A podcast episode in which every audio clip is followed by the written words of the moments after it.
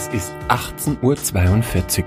Sie hören NerdHerdRadio.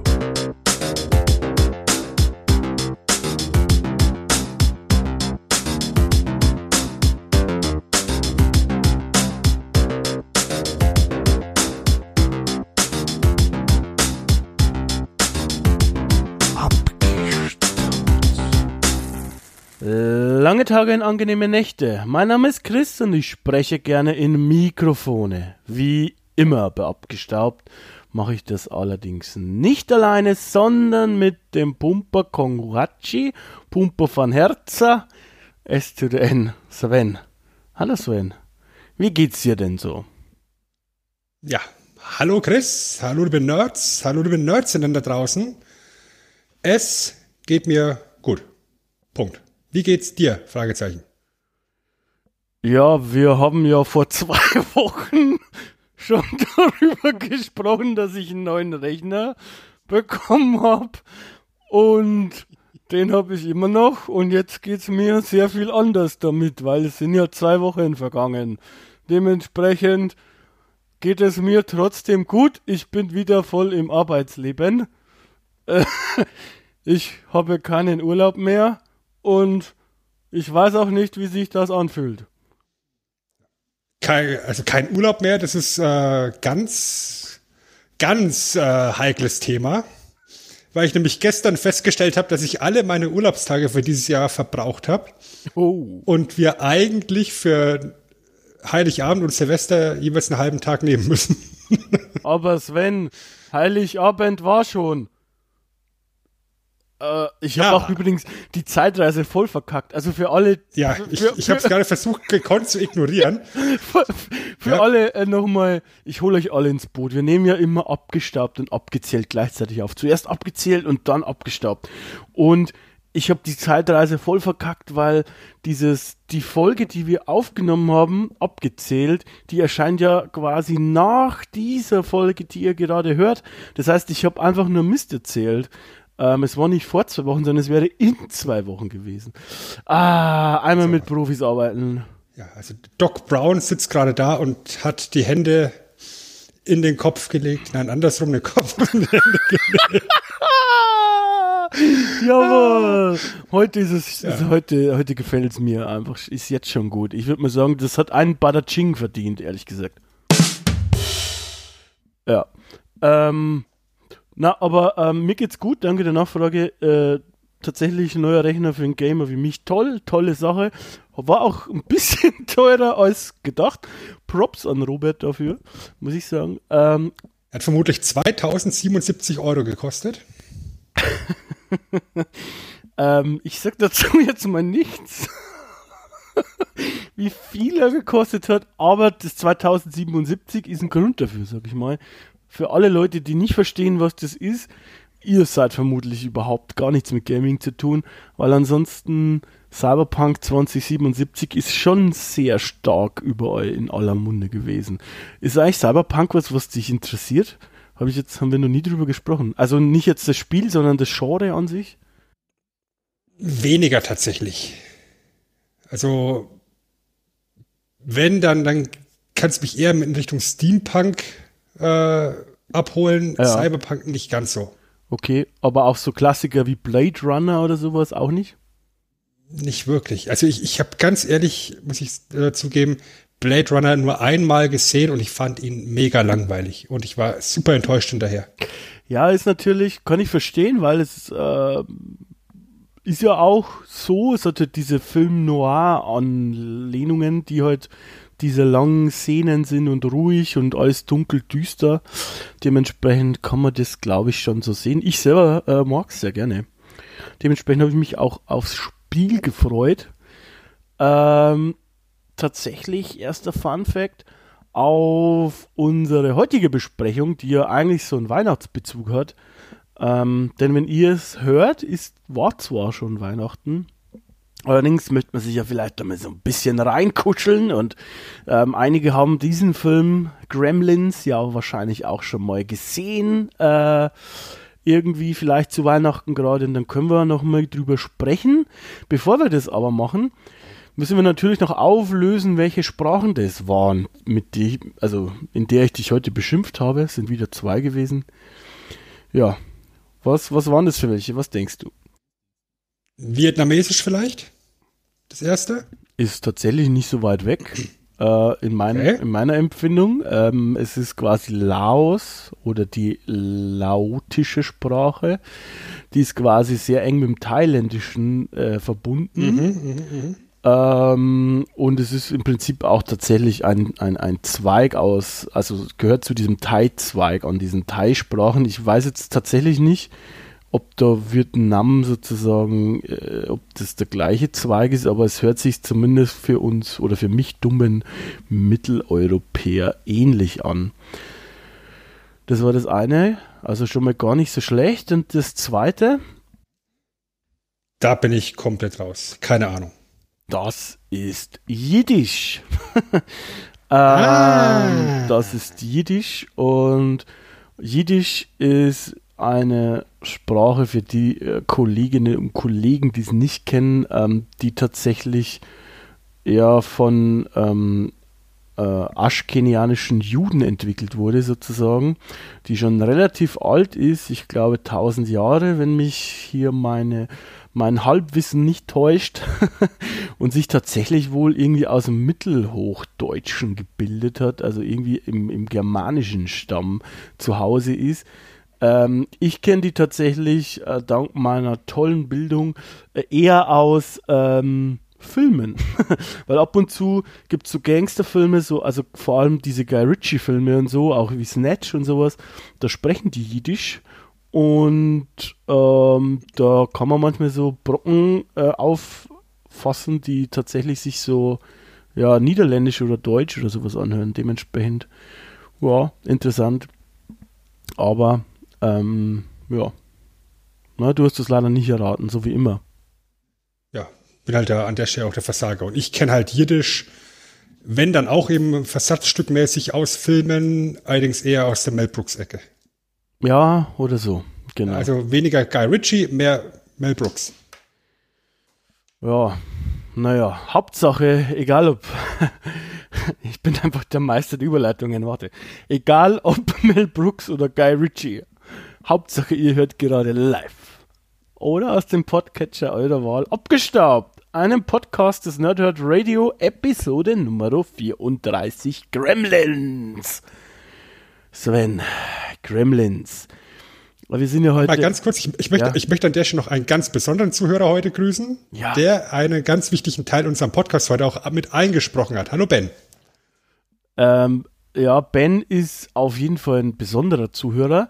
Ähm, er hat uns nämlich was, was Tolles geschickt und ähm, das ist wirklich lieb und das, also ich hätte es nicht erkannt, dass das von Ben ist, um ehrlich zu sein. Hättest du mich gefragt, dann hätte ich gedacht, das wäre aus dem Film.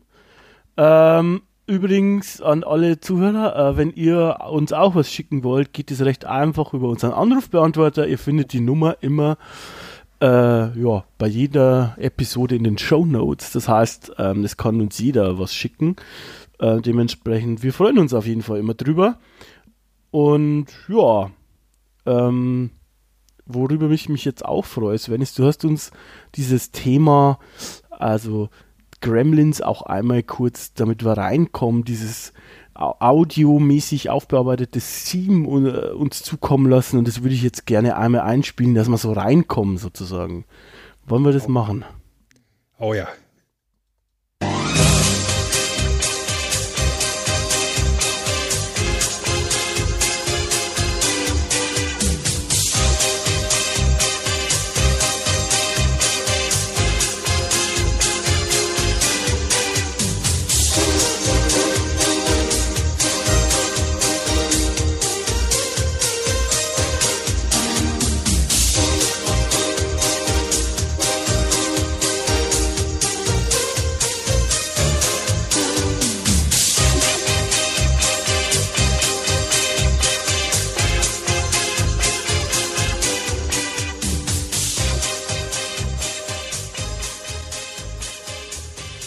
Ich finde halt tatsächlich, ähm, dass man anhand von diesem Theme eigentlich schon gut den Film einordnen kann, oder? Also es ist super, ja genau, es ist super charakteristisch und catchy. Ja, und es, ähm, es vermittelt auch schon das, was es sein will. Ähm, eine Komödie oder ein lustiger Film mit, ja, ich weiß nicht, ich habe immer Horrorkomödie gelesen, aber irgendwie finde ich, trifft es das nicht so ganz. Ähm, ich, es ist, ich, gut, ich habe auch gelesen, Ghostbusters sei eine Horrorkomödie, das finde ich halt auch nicht. Vielleicht bin ich einfach dann der falsche Ansprechpartner, keine Ahnung. Ich weiß nicht, Ich, ich habe auch tatsächlich Probleme zu sagen, ob das eine Komödie ist mit Horrorelementen oder ob das ein relativ entschärfter Horrorfilm ist mit komödiantischen Anleihen. Aber weil der Film für mich ab einem gewissen Zeitpunkt eben ganz klar kippt.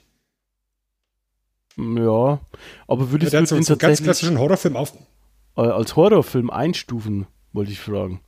Vielleicht bin ich auch. Er hat, ja. er hat ganz viele Anleihen davon, denn der Aufbau ist eigentlich der ganz klassische Horrorfilm. Ja. Hm. Ja, ähm, er kippt halt, wie gesagt, zu, zu einem gewissen Zeitpunkt und wird dann halt super übertrieben in die Komödienrolle geschoben. Ich habe halt tatsächlich auch Probleme, äh, Ghostbusters als Horrorkomödie zu sehen, weil Ghostbusters für mich überhaupt nichts mit Horror zu tun hat. Ja, finde ich auch nicht so sehr. Äh, bevor wir jetzt nochmal tiefer reinsteigen, hat mich nochmal äh, ein Zuhörer darauf hingewiesen, dass wir vielleicht auch, wenn es für uns immer klar ist, weil wir spoilern hier eigentlich immer, wenn wir über Filme sprechen, weil wir finden, äh, dass wir sozusagen auch nur über Filme ordentlich reden können und ähm, eine Kritik machen können und unsere Anekdoten reinwerfen können, wenn wir spoilern können. Also Leute, die jetzt irgendwie Gremlins noch nicht gesehen haben und sich nicht spoilern lassen wollen, äh, bitte jetzt Pause, anschauen und dann wieder Play, ähm, weil wir werden im Laufe dieses Podcasts auf jeden Fall auch die Handlung durchgehen und somit alles spoilern. Ähm, Spoiler, die Handlung ist aber, glaube ich, nicht das Wichtigste an diesem Film, tatsächlich. Nicht wirklich. Wenn, dann lebt der Film zu hundert Prozent von seinen Figuren. Ja, das glaube ich auch. Ja, und zwar nicht unbedingt von den menschlichen. ach, ach ja, Sven, du hast das hier so schön zusammengefasst in unserem gemeinsamen Dokument. Äh, und ich finde es ganz gut, dass wir vielleicht so als Einsteiger mit so ein paar Facts äh, reinkommen. Ja, ähm, das Drehbuch, und das ist auch so ein Ankerpunkt an, an unseren letzten, ich glaube, so unser letzter Weihnachtsfilm, oder? Ist das schon wieder ein Jahr her? Das ist ein Jahr her, dass wir über Chris Columbus gesprochen haben. Ach du Kacke. Äh, Entschuldigung. Ach du, ähm, äh, mir fällt keine andere, äh, ne? Kein Fäkalien. Gut. Ach du, ach, du heilige Fä- ach, du, ach du heilige Fäkalie. Ah, cool. Auch du heilige Fäkalie. Ähm, ja, Chris Robin Columbus würde jetzt sagen, heilige Fäkalie, Batman. Ja. Oh Gott, ich habe immer nur Freezer jetzt im Kopf nach unserer letzten Aufnahme tatsächlich. Aber ist ein anderes Thema. Ähm, ja, Chris Columbus hat auch Kevin Allein zu Hause ähm, gemacht, beziehungsweise Regie geführt und hat hier das Drehbuch geschrieben. Ähm, das heißt also, wer auch uns äh, lustige Fakten und äh, Besprechungen zu Kevin Allein zu Hause hören will, das ist kein richtiges Deutsch, aber ihr wisst, worauf ich hinaus möchte, da kann es gerne machen. Wir verlinken es natürlich euch wieder hier in den Shownotes. Ähm, und das ist auch hier ein Anschlusspunkt. Und ich finde es immer wieder faszinierend, dass man immer irgendwie so einen Punkt findet irgendwo in unseren, in unseren Werken, sag ich mal, dass man immer irgendwie so einen so einen Kreis zumacht, den man gar nicht aufgemacht hat. Ja, das ist echt interessant, dass, dass wir da über, über die gleichen Namen über, äh, über den Weg laufen. Das ist sehr interessant. Äh, Name, der uns allerdings, glaube ich, mit Sicherheit noch nicht bei abgestaubt im Weg gelaufen ist, ist der Name des Regisseurs, Joe Dante. Ja, das ist richtig. Ähm, den haben wir bisher noch nicht. Das Ganze wurde produziert von Steven Spielberg. Das ist ein Name, der läuft einem sehr häufig über den Weg. Ich glaube, Steven Spielberg ist auch ein Thema, was wir bei abgestaubt mal ausgiebig besprechen müssten. Und ich möchte einfach mal in den Raum stellen, du merkst diesen Film hier ganz deutlich an, dass Steven Spielberg seine Finger drin hatte, auch wenn es eben nicht ein Regie bei Steven Spielberg ist. Ja, das kommt auch, da, da gibt es auch einige Geschichten, wie zum Beispiel, dass er irgendwie äh, sich oder er maßgeblich mit äh, beteiligt war, wie der Gizmo aussehen soll und sich da ganz lange nicht entscheiden konnte. Ähm, und das dementsprechend auch, ich weiß nicht, äh, fast zu Aufschub oder irgendwas geführt hat, also dass es ganz lang eigentlich ein Thema war. Und da war halt er sozusagen schon die ausführende Kraft und das war halt damals äh, schon auch ein, damals schon ein, ja, eine Persönlichkeit auf jeden Fall. Und ähm, da gibt es auch Interviews, die habe ich gelesen mit dem Hauptdarsteller, ähm, der sozusagen gesagt hat, also äh, Zach Galligan, der dann gesagt hat, ähm, bei der Kussszene zum Beispiel, als er sich mit, als, mit Phoebe Cates ähm, küsst, dass da anwe- also Steven Spielberg anwesend war, gerade reinkam mehr oder weniger, und dann war er so aufgeregt, dass er es immer vermasselt hat. Joe Dante wurde darauf angesprochen, also der Regisseur, und hat gesagt, ähm, Steven Spielberg hat da gar nicht drauf geachtet, der wollte nur sehen, ob auch wirklich Gizmo groß zu sehen ist im Bild. Ja, und Phoebe Cates hat dann auch immer das gesagt, die wurde auch darauf angesprochen, was man hören möchte als Mann.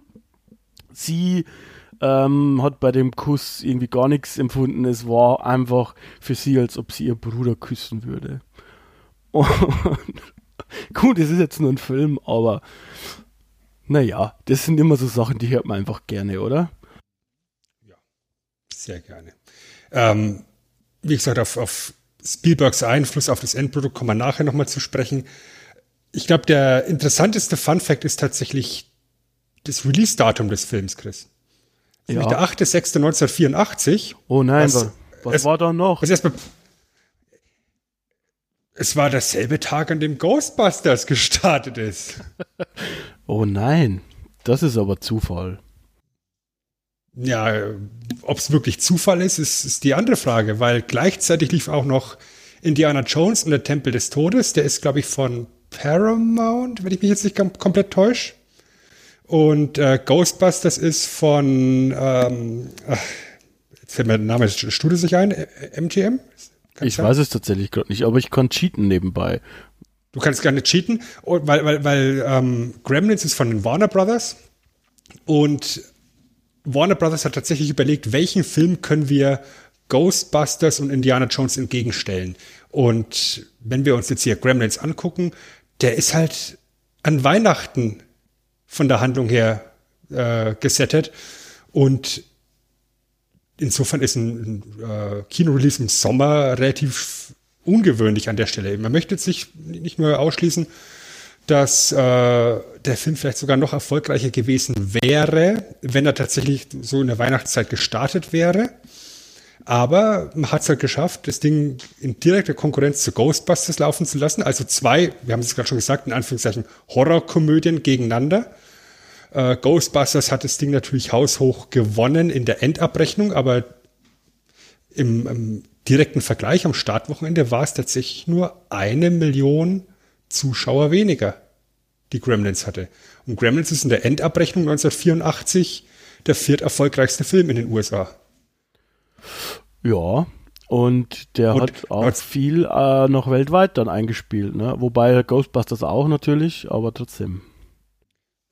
elf Millionen hat das Ding gekostet, in den U S A alleine hundertachtundvierzig Millionen wieder eingespielt, zweihundertzwölf Millionen weltweit und hat halt eine Merchandising-Welle losgetreten. Ja. Ja, das ist auch nachvollziehbar, wenn man sich die Figuren anguckt. Ähm, generell möchte ich sagen, neunzehnhundertvierundachtzig war kinomäßig total bekloppt. Ja, also da hattest du auch so Geschichten wie, wie Beverly Hills Cop am, am Laufen.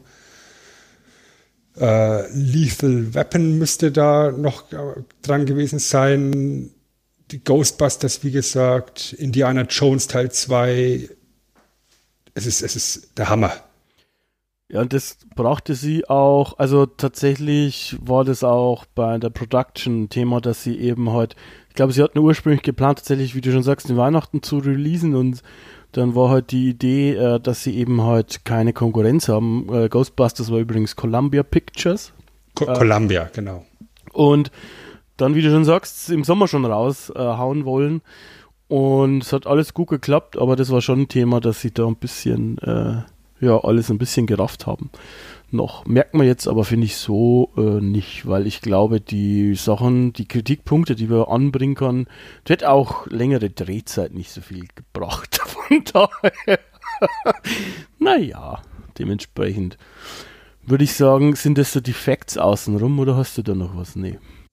Nee, wir können gerne in die Hand genauer mal analysieren. Ja, dann machen wir vielleicht einmal für die Leute, die es vielleicht nicht gesehen haben. Und jetzt ähm, einmal hier Eingeständnis. Ich hatte den vorher noch nie ganz gesehen.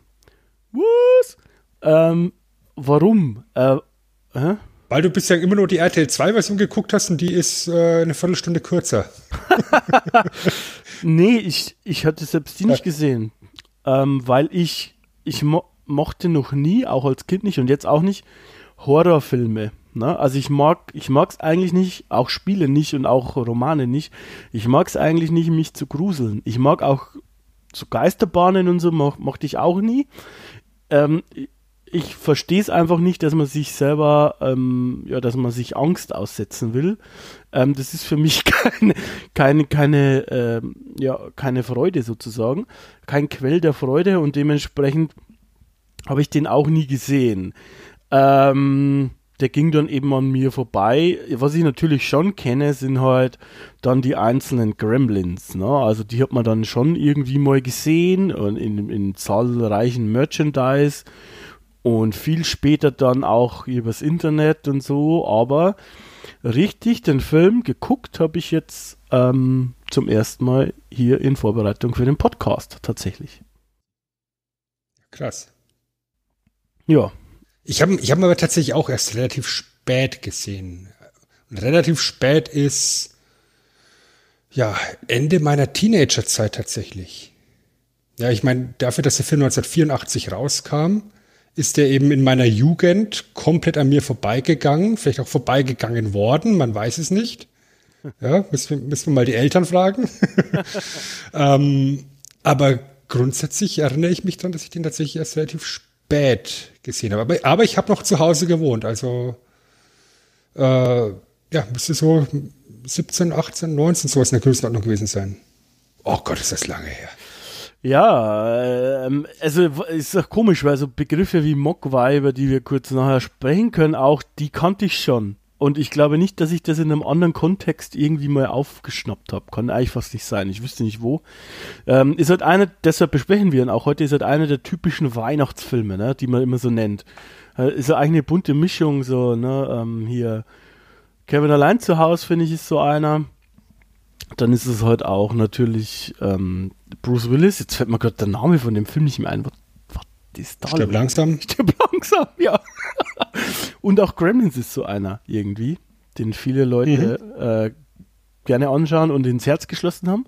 Zum Beispiel auch unsere Kollegen von äh, Radio Nukular sind ja auch große Gremlins-Fans und die sind ja auch ungefähr so alt wie wir zum Beispiel. Also das hat schon was in, in dieser Generation gemacht irgendwie. Ja, der hat halt auch irgendwo aus, mein, aus meinem Blickwinkel Tricktechnik mit äh, revolutioniert. Ja, weil das, was da animatronic-mäßig mit den Puppen dargestellt worden ist, das ist schon ganz großes Tennis. Und jetzt mal abgesehen von dieser einen Stop-Motion-Szene, über die wir den Mantel des Schweigens besser hüllen, ja, als alle Gremlins gleichzeitig in der Stadt sich bewegen, schattenmäßig, die halt echt nicht gut aussieht, nee.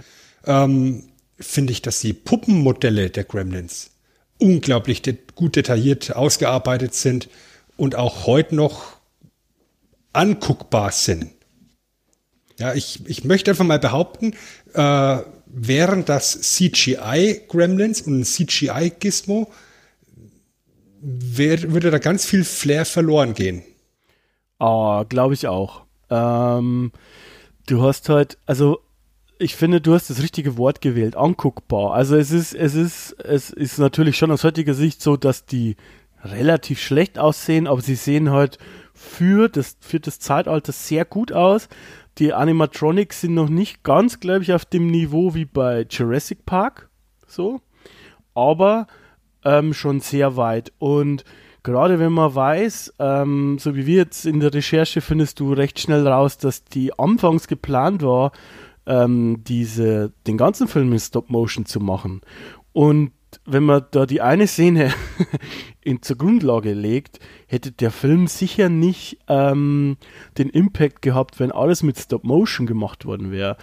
Ähm, ich meine, da gibt es ja die lustige Geschichte dazu, dass eben sich getroffen wurde in dem Büro von ähm, Regisseur vom äh, Joe Dante und dann eben ja gedacht wurde, wie gesagt, dass man Stop-Motion-Technik verwendet. Äh, Chris Wallace, der Special Effects-Spezialist äh, ist, ähm, hat es nicht vorgeschlagen. Er wollte halt ähm, Puppen nehmen dafür, also diese Animatronics. Und als Kompromiss hat das Studio vorgeschlagen, nämlich was ganz Logisches, Sven. Was ist das Kompromiss aus Stop-Motion und Puppen? Stop-Puppen. Na, genau, dass man Affen in ein Kostüm steckt. Ja, natürlich. Und die haben tatsächlich vorgeschlagen und haben auch einen Test im Büro gemacht. Affen in ein, also kleine Affen in ein, ähm, ja, in so ein Gremlin-Kostüm zu stecken. Der Affe, die sind komplett ausgeflippt. Der Affe hat alles zerstört, weil der mag das natürlich nicht, dass eine Maske über seinem Kopf ist. So, und hat alles kaputt gemacht. Joe Dante hat irgendwie den Trainer angeschrien, was das soll und dass er das Viech rausschaffen soll und so. Dann hat er sich wohl hingesetzt und hat Chris Wallace angeguckt und hat gesagt, so, Puppen also. Und, äh, ja. Ne? Aber, aber meinst du nicht, dass der Affe die Rolle des Gremlins damit schon komplett verinnerlicht hatte? Kann man so sehen, er war halt schon der Gremlin, ja. Method Acting nennt man sowas, glaube ich, ne? Ja, ich finde auch, er hat einen Oscar verdient, der Affe, auf jeden ja, Fall. Def- definitiv, also kommt jetzt hier in meine, in meine Hall of Fame. Der Affe, der als Gremlin gecastet wird. Ja, aber ich fand die, ich finde die Idee so, also so abgefahren. Wie kommt man auf die Ideen, Affen in ein Kostüm zu stecken, irgendwie? Also, naja, okay, keine Ahnung. Ja, ich meine, Man, man kann schon nachvollziehen, weil man hat ja dieses Modell des, des Gremlins vor Augen gehabt, ja, von, von der Größe her hätte es halt gepasst mit, mit so kleinen Äffchen. Und äh, es wäre vermutlich halt für die der, der günstigere Weg gewesen, eine Handvoll dressierter Affen eben zu besorgen, anstelle eben jetzt haufenweise Animatronic-Puppen bauen zu müssen, ja. Weil der Kostenpunkt von diesen Puppen, der ist halt enorm. Ja, wir reden hier von dreißigtausend bis vierzigtausend Dollar pro Puppe. Ja. Und wenn du bedenkst, dass die am Schluss ein ganzes Kino mit den Puppen voll gemacht haben, ja klar, du hast jetzt da nicht jede voll ausarbeiten müssen, die, die hinten sitzen, die nur ein bisschen mit dem Kopf hin und her wackeln, die kannst du ein bisschen günstiger bauen, aber du hast noch genug Puppen benötigt, die eben voll animiert sein mussten. Ja, vor allem auch in unterschiedlicher Größe. Also für die Nahaufnahmen wurden größer gemacht. Ähm, und dementsprechend hast du dann halt auch viele Gremlins in unterschiedlicher Größe gemacht. Also das ist schon so und das ist sicher ein großer Kostenfaktor von dem Ganzen, ja. Das ist schon richtig. Oder eben auch, oder eben auch unterschiedliche äh, Gizmo-Figuren. Ja. Wobei man sagen muss, dass sie da eben äh, tricktechnisch schon ganz genau gewusst haben, wo ihre Limits sind, was sie machen können, was sie nicht machen können und diese, diese Schwächen sehr gut kaschiert haben. Ja, also dass du eben äh, Szenen, in denen Billy eben Gizmo durch die Gegend trägt und irgendwo hinsetzt, wirklich so filmst, dass du eben siehst, dass er ihn absetzt, aber der, der, der, der Vorgang des auf, des auf den Tisch setzens, der wird halt nie gezeigt, sondern da kommt halt ein Kammerschnitt und dann sitzt halt ein Gizmo da auf dem Tisch. Ja, böse Zungen behaupten auch, dass eine der Regeln davon kommt, ne? Also möglichst wenig mhm. Licht hilft bei dem Ganzen natürlich. Ja, ähm, natürlich. Ja. D- deswegen ist es auch super smart, das Ding eben im Winter in der Nacht spielen zu lassen, ne? Weil wenn es dunkel ist und wenn es schneit, dann kannst du ganz viel kaschieren, Drähte und so weiter. Ja. Ja, und, und, und schlecht aussehende Effekte. Das, das, das ist schon, das ist schon smart. Ich meine, erkenne deine Schwäche und, und, und, und, und kaschiere sie möglichst geschickt und kreativ. Das, das haben die schon sehr gut gemacht. So, um das, was ich vorher versprochen habe, sozusagen, jetzt doch einzulösen, würde ich sagen, wir fassen einmal kurz die Handlung zusammen. Also sie beginnt im Prinzip mit Randall Pelzer. Das ist so ein ja, Erfinder, ein erfolgloser Erfinder, mehr oder weniger, der zwar anscheinend es schon schafft, seine äh, Rechnungen bezahlen zu lassen, so ein schönes Haus und sowas, aber seine Erfindungen funktionieren immer nur so halbwegs. Und der ist halt unterwegs, um seine Erfindungen an den Mann und an die Frau äh, zu bekommen, also quasi klappert Geschäfte ab, so wie man das Anfang der achtziger Jahre wahrscheinlich gemacht hat oder auch immer noch macht. Und ähm, versucht er eben halt äh, den Geschäften seine Produkte anzudrehen, damit die die dann verkaufen. Gleichzeitig sucht er aber auch noch nach einem Weihnachtsgeschenk für seinen Sohn Billy. Und in einem chinesischen äh, ja, Shop, sag ich mal. Ähm, Kuriositätenladen, ne? Im Prinzip schon. Äh, ja, findet er tatsächlich dann ein... ja, ein Haustier eigentlich, so wie ihr denkt. Also ein kleines Pelzlebewesen, sag ich mal.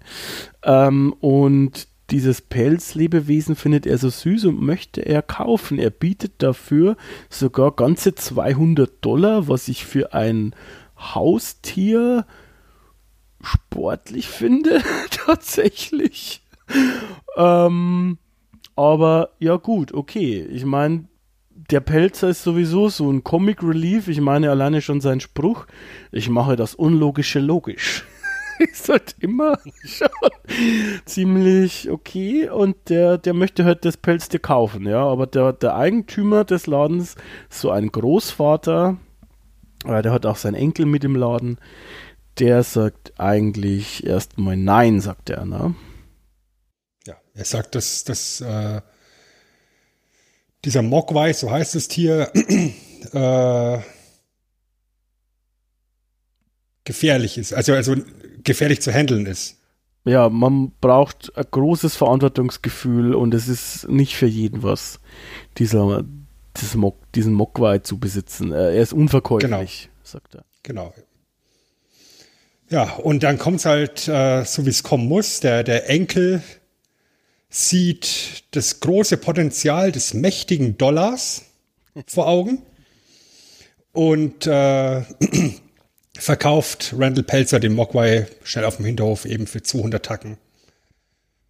Ja. Ja, auch da merkt man ganz klar, Steven Spielberg äh, ist da voll dabei, hat genau ein Bild von kleinen chinesischen Kindern vor Augen, weil der Der, der, der, der Junge, der, der diesen Mogwai verkauft, schaltet eins zu eins aus wie Short Round aus Indiana Jones. Das ist korrekt, ja. Ja, und dann nimmt halt Randall Pelzer diesen Mogwai mit nach Hause, ähm, bekommt noch drei Regeln mit, die unbedingt beachtet werden müssen. Und daheim schenkt er eben diesen Mogwai seinem Sohn Billy. Und ja, Chris, wollen wir mal ganz kurz die Regeln durchgehen? Die sind nämlich elementar wichtig und dürfen auf gar keinen Fall missachtet werden. Ja, also Licht, ähm, äh, der Gizmo, äh, also wie sie ihn dann taufen, äh, Mogwai ist quasi seine, so seine Rasse, sag ich mal, so ähnlich wie quasi wir eine Katze haben und der Name ist Lena zum Beispiel, ähm, ist halt das hier genauso, Mogwai, und der heißt Gizmo. Und der Gizmo oder diese Mogwais dürfen generell nicht in Licht. Licht schadet ihnen und kann sie töten, hat das Kind gesagt.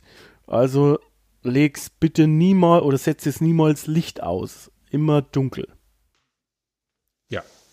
Dann achtet drauf, dass, das, dass der Mogwai nie nass wird. Ja. Ja, was passiert, wird nicht erklärt, aber er darf auf gar keinen Fall nass werden, nicht baden, nix. Und äh, die wichtigste Regel, Chris? Die ist, füttert sie bloß nicht nach Mitternacht. Einfach, frag nicht warum, einfach nicht nach Mitternacht füttern. Ähm, das ist eigentlich die wichtigste Regel sogar. Fütter sie nicht nach Mitternacht. Wollen wir jetzt schon über die, die äh, Sinnhaftigkeit dieser Regeln diskutieren, dann machen wir das nachher. Können wir gerne auch gleich machen, wenn wir schon bei den Regeln sind. Ähm, ja, also die Sinnhaftigkeit. Wie gesagt, das mit dem Licht ist, weiß ich nicht, ist natürlich, ist natürlich aus produktionstechnischen Gründen schon mal gut, weil äh, du dann eben halt schön alles abdunkeln kannst. Ist fürs Ende auch, wenn man es mit der Handlung verknüpft, gut, weil eigentlich haben die äh, sozusagen ja gar keine Chance gegen des, des, diesen Gremlin und sie gewinnen ja nur, weil sie ihm äh, Licht aussetzen, sozusagen. Genau, dem, dem Sonnenlicht. Das wird ja bis zum Finish aufgehoben. Was passiert denn, wenn er, wenn er ins Sonnenlicht kommt? Ich meine, ja, es wird gesagt, er stirbt, aber wie das dann ausschaut, ja, dass er schmilzt, ähm, ja, das ist schon sehr effektiv. Genau, also auch, es schmilzt eigentlich alles ab von ihm und dann schmilzt das Skelett auch nochmal separat. ähm, ja. Gut, das mit dem Wasser. Ja, also wenn man Wasser drauf tröpfelt, der fällt ja dann natürlich, oder es kommt dann ja mal aus Versehen natürlich Wasser auf den drauf, äh, dann ist es quasi so, äh, wenn ihn Wasser berührt, dann fängt er so an zu brodeln, sage ich mal, und dann ploppen so kleine Fellknäule aus dem raus. Ich muss jetzt dazu sagen, wir haben noch gar nicht genau gesagt, wie Gizmo eigentlich aussieht. Gizmo sieht ultra niedlich aus. Ähm, und es sieht quasi haargenau so aus wie ein Furby. Ich weiß nicht, ob, also die Leute, die so alt sind wie ich, die kennen vielleicht noch ein Furby. Das war mal irgendwann so ein Spielzeug Ende der neunziger oder so. Und es, der Furby sieht eigentlich quasi genauso aus wie Gizmo. Also ähm, viel Fell, kind, aufs Kindchenschema wurde geachtet, große Augen. Es sieht schon wirklich sehr niedlich aus. Und der Gizmo selber, der ist ja auch der gute Gremlin, sag ich mal, oder der, der gute Mogwai. Der ist auch wirklich süß. Und ja, wenn da Wasser drauf kommt auf sein Fell, dann blubbert das halt alles so und aus seinem Körper, aus seinem Fell platzen so andere Fellknäuel raus, die sich sehr, in sehr kurzer Zeit sehr äh, groß dehnen und quasi selbst Mogma- Mogwais werden. Das heißt, er vermehrt sich durch Wasser. Also, ähm, wenn... Wenn er irgendwie in Wasser fällt oder Wasser auf ihn kommt, dann vermehrt er sich. Und ja. Das ist dann natürlich auch sehr toll, dass der Film im Winter spielt und die alle im Schnee rumstapfen. Schnee ist kein Wasser, Sven. Okay, es kommt also auf den Aggregatzustand an. Ähm, dann, dann, dann ist sozusagen Bier auch kein Wasser, weil die ja später in der Bar sind und sich ja volllaufen lassen bis zum geht nicht mehr. Ja, wobei, ach so, er ist ja da schon als Gremlin-Form, wo er sich auch vermehrt, das stimmt. Ähm, ja, das ist tatsächlich, habe ich nicht drüber nachgedacht, aber das ist natürlich einfach totaler Quatsch. Ne? Ja, weißt du, weil, weil grundsätzlich, auch wenn du jetzt hergehst und sagst, ja, Schnee ist halt fest und, und Wasser ist flüssig, ähm, spätestens, wenn die dann durch den Schnee gestapft sind, irgendwo reingehen, müsste ja der Schnee schmelzen und damit kommen sie wieder mit Wassertropfen in Berührung und müssten sich eigentlich millionenfach vermehren innerhalb der kürzesten Zeit, die, diese guten Gremlins. Ja, ich weiß auch nicht, wie man auf die Idee kommt tatsächlich, also was der Chris Columbus im Sinn hatte, also was ich schon mir denken kann, ist, dass man so ein Bild im Kopf hat, dass das cool aussieht, wenn das so wabert oder so und man dann irgendwie diese Feldknalle hat. Ich weiß nicht, ob man dieses Bild schon hat, wenn man das schreibt, sozusagen. Ähm, das könnte ich mir so erklären, aber warum Wasser und irgendwie ist das lame. Also sie brauchten halt irgendwie einen Grund, dass sich halt, dass halt sehr viele werden und zu einer echten Bedrohung der ganzen Stadt. Ähm, und da war wahrscheinlich irgendwie Wasser halt am einfachsten mit zu erklären, äh, dass die dann aber mal in einer Szene in, in der Bar sind und selbst quasi Bier trinken, also was, was Wasser enthält, ähm, ist schon interessant, weil so an sich, wenn man länger, also wenn man drüber nachdenkt, über den Film gibt es da manchmal solche, ich sag mal, Logiklücken. ähm, ja, auch, auch mit dem Licht, ja, weil eben auch in der Bar-Szene ist ja am Schluss dann ähm, Kate, die einem Gremlin die Zigarette anzünden will, ja, und das Feuerzeug anmacht und der Gremlin zuckt zurück vor dem Feuer. Parallel dazu hast du aber genug Gremlins in der Bar hocken, die, die schon am Rauchen sind. Wie haben die denn bitte ihre Zigaretten angezündet? Ja, auch so ist ja da, gibt es ja da auch Lampen und so. Also das macht ihnen dann plötzlich nichts aus. Wobei ja, gut, das, das ist ja relativ schummrig. Ja, ja. Es ist halt dann schon immer so ein bisschen gedehnt, also so hingedehnt, dass man es irgendwie vertreten kann. Also so hingedehnt, dass man es äh, nicht vertreten kann, dass man es äh, das in der Szene nützt irgendwie, ne? Weil, also, ich kann mir vorstellen, dass das so vielleicht auch gar nicht im Drehbuch stand, weiß ich jetzt aber nicht.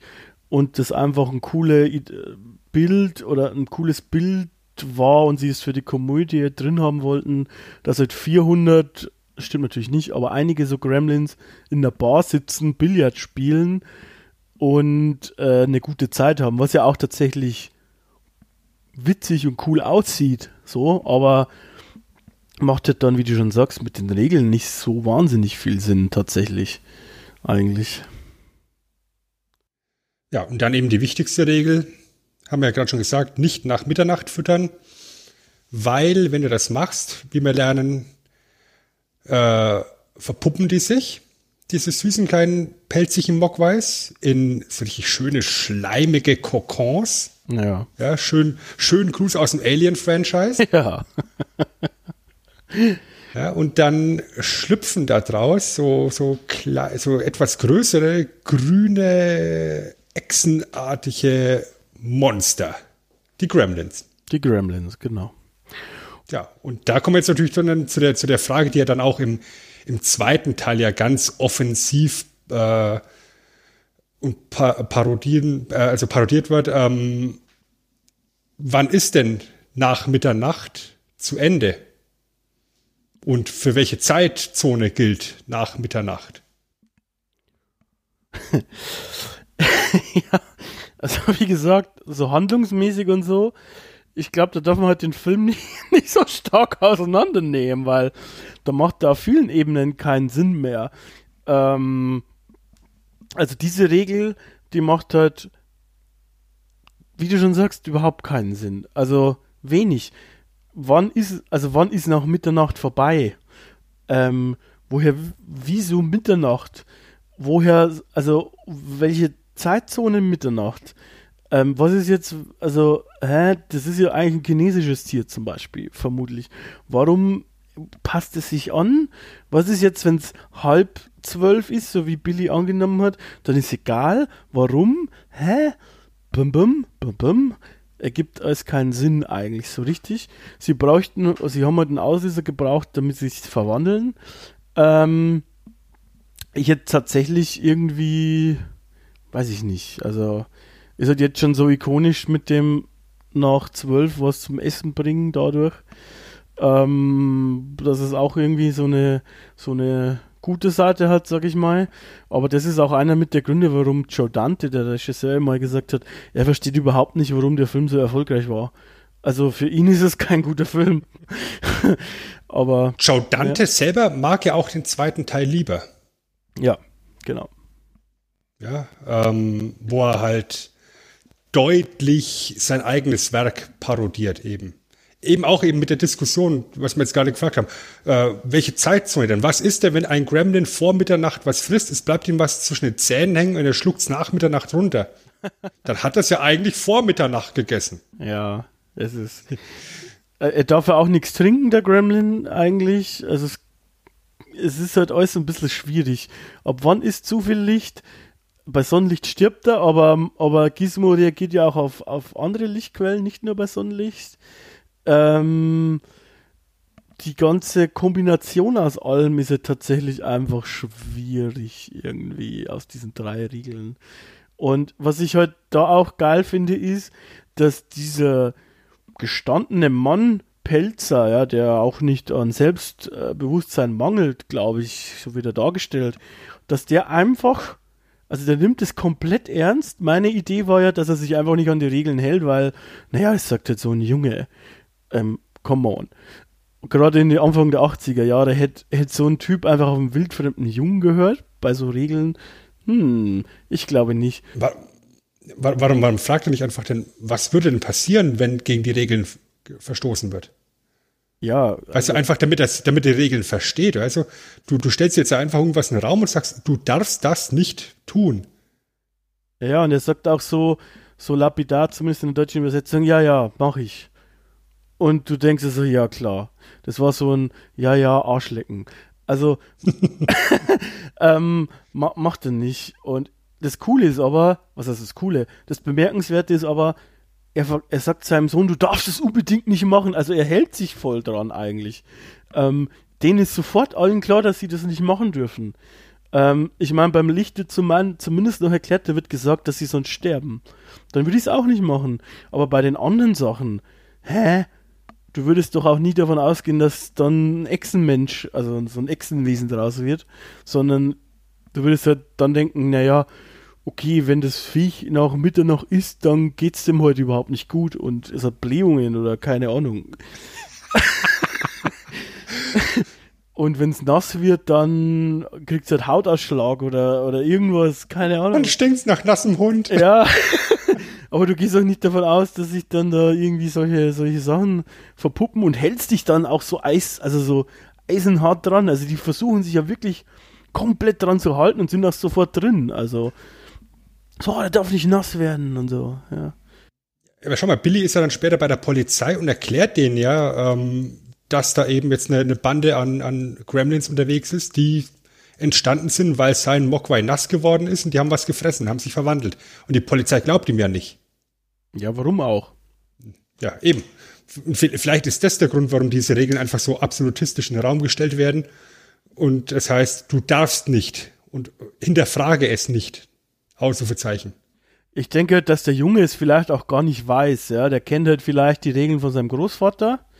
Oder von, ja, von seinem Großvater und ähm, gibt die halt dann nur so weiter, ne? Kann ich mir auch vorstellen, das ist ja auch okay. Aber ich finde halt bemerkenswert, dass sich halt die Pelzer-Familie dann das so, die halten sich so eisern dran und versuchen sich zumindest dran zu halten, hat nicht so gut funktioniert, aber ähm, und dann gleichzeitig, wenn wir auch in der Handlung weiterschauen, denen ist halt einfach immer voll alles egal. Also zuerst mal, wenn, wenn mir mein Vater ein Lebewesen mitbringt, das zwar süß aussieht, aber was, was, also was ich noch nie irgendwo gesehen oder gehört habe. Also keine Ahnung. Auch damals gab es schon Biologieunterricht. Das ist einfach eine neue Rasse, habe ich noch nie irgendwo gesehen.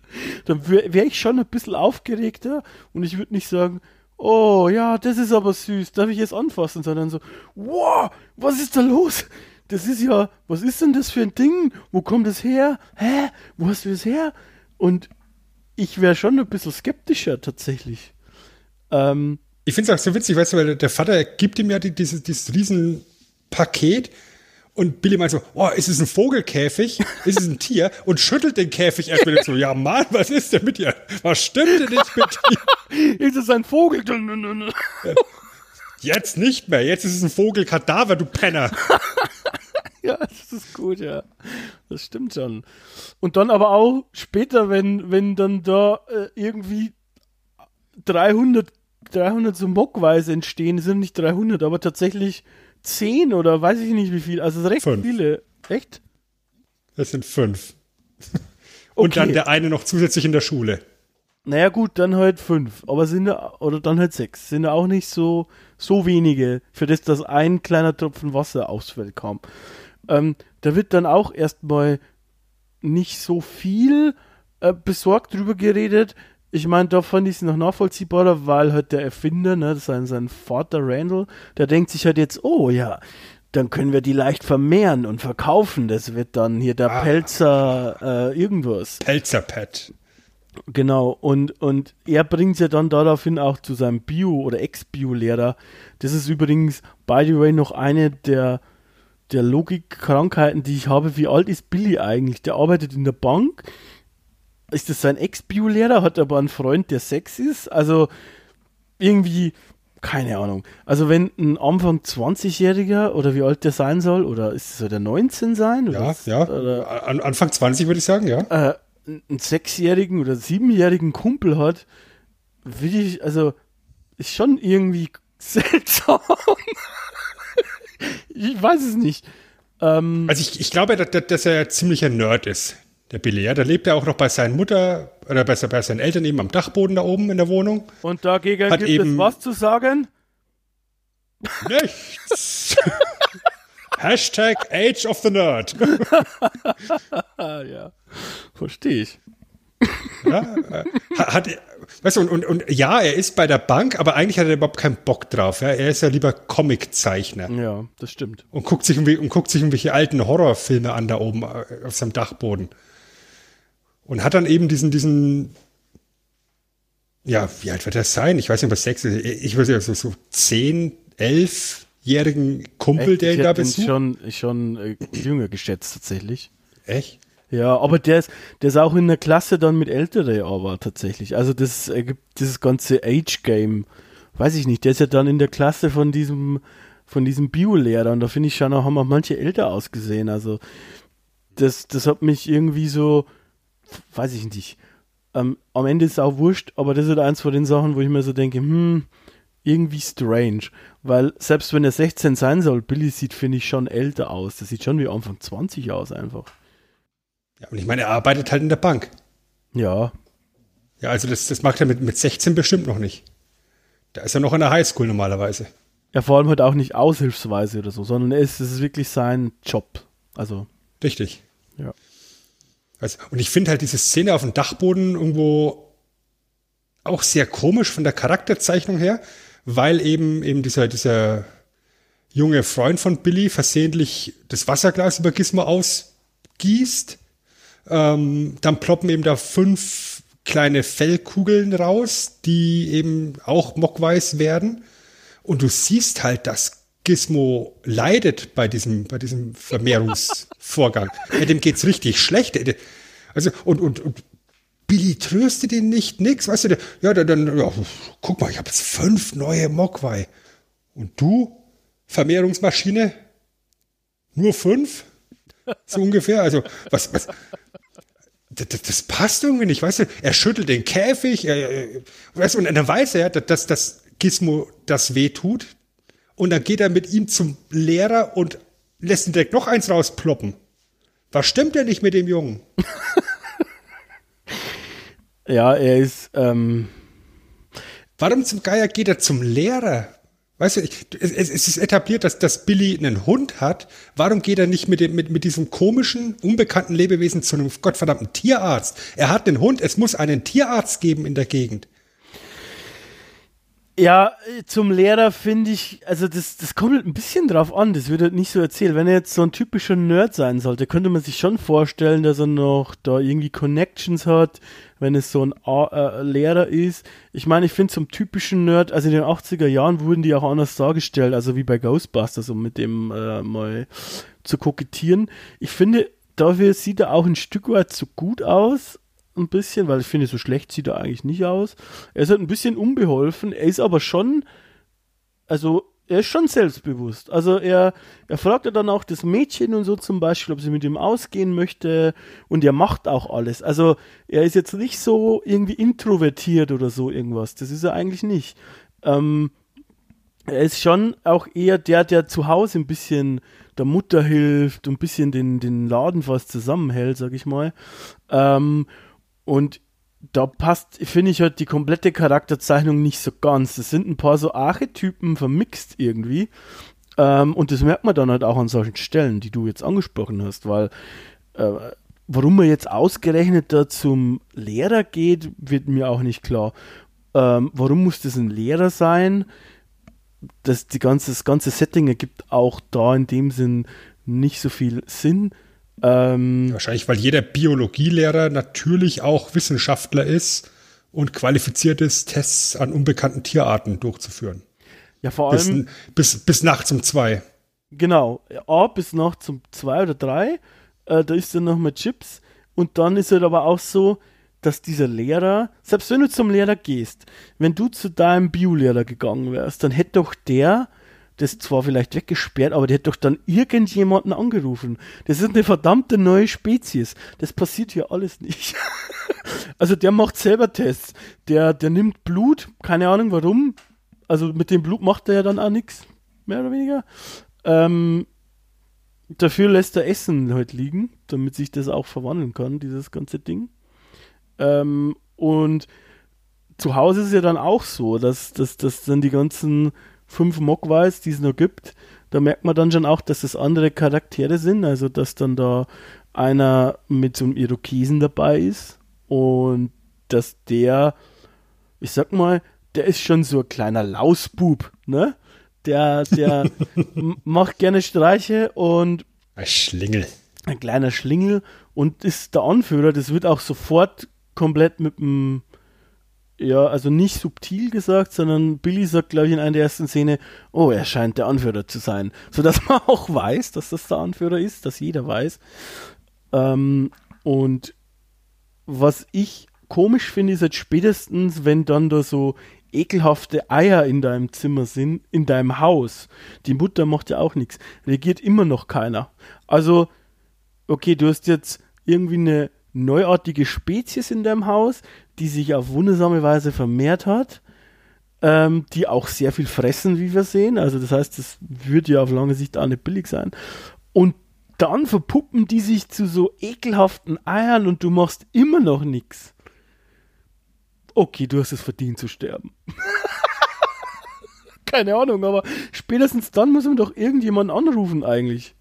Und wenn es ein Kammerjäger ist oder nicht. Ja, also spätestens da ist ein Fall für die Polizei eigentlich.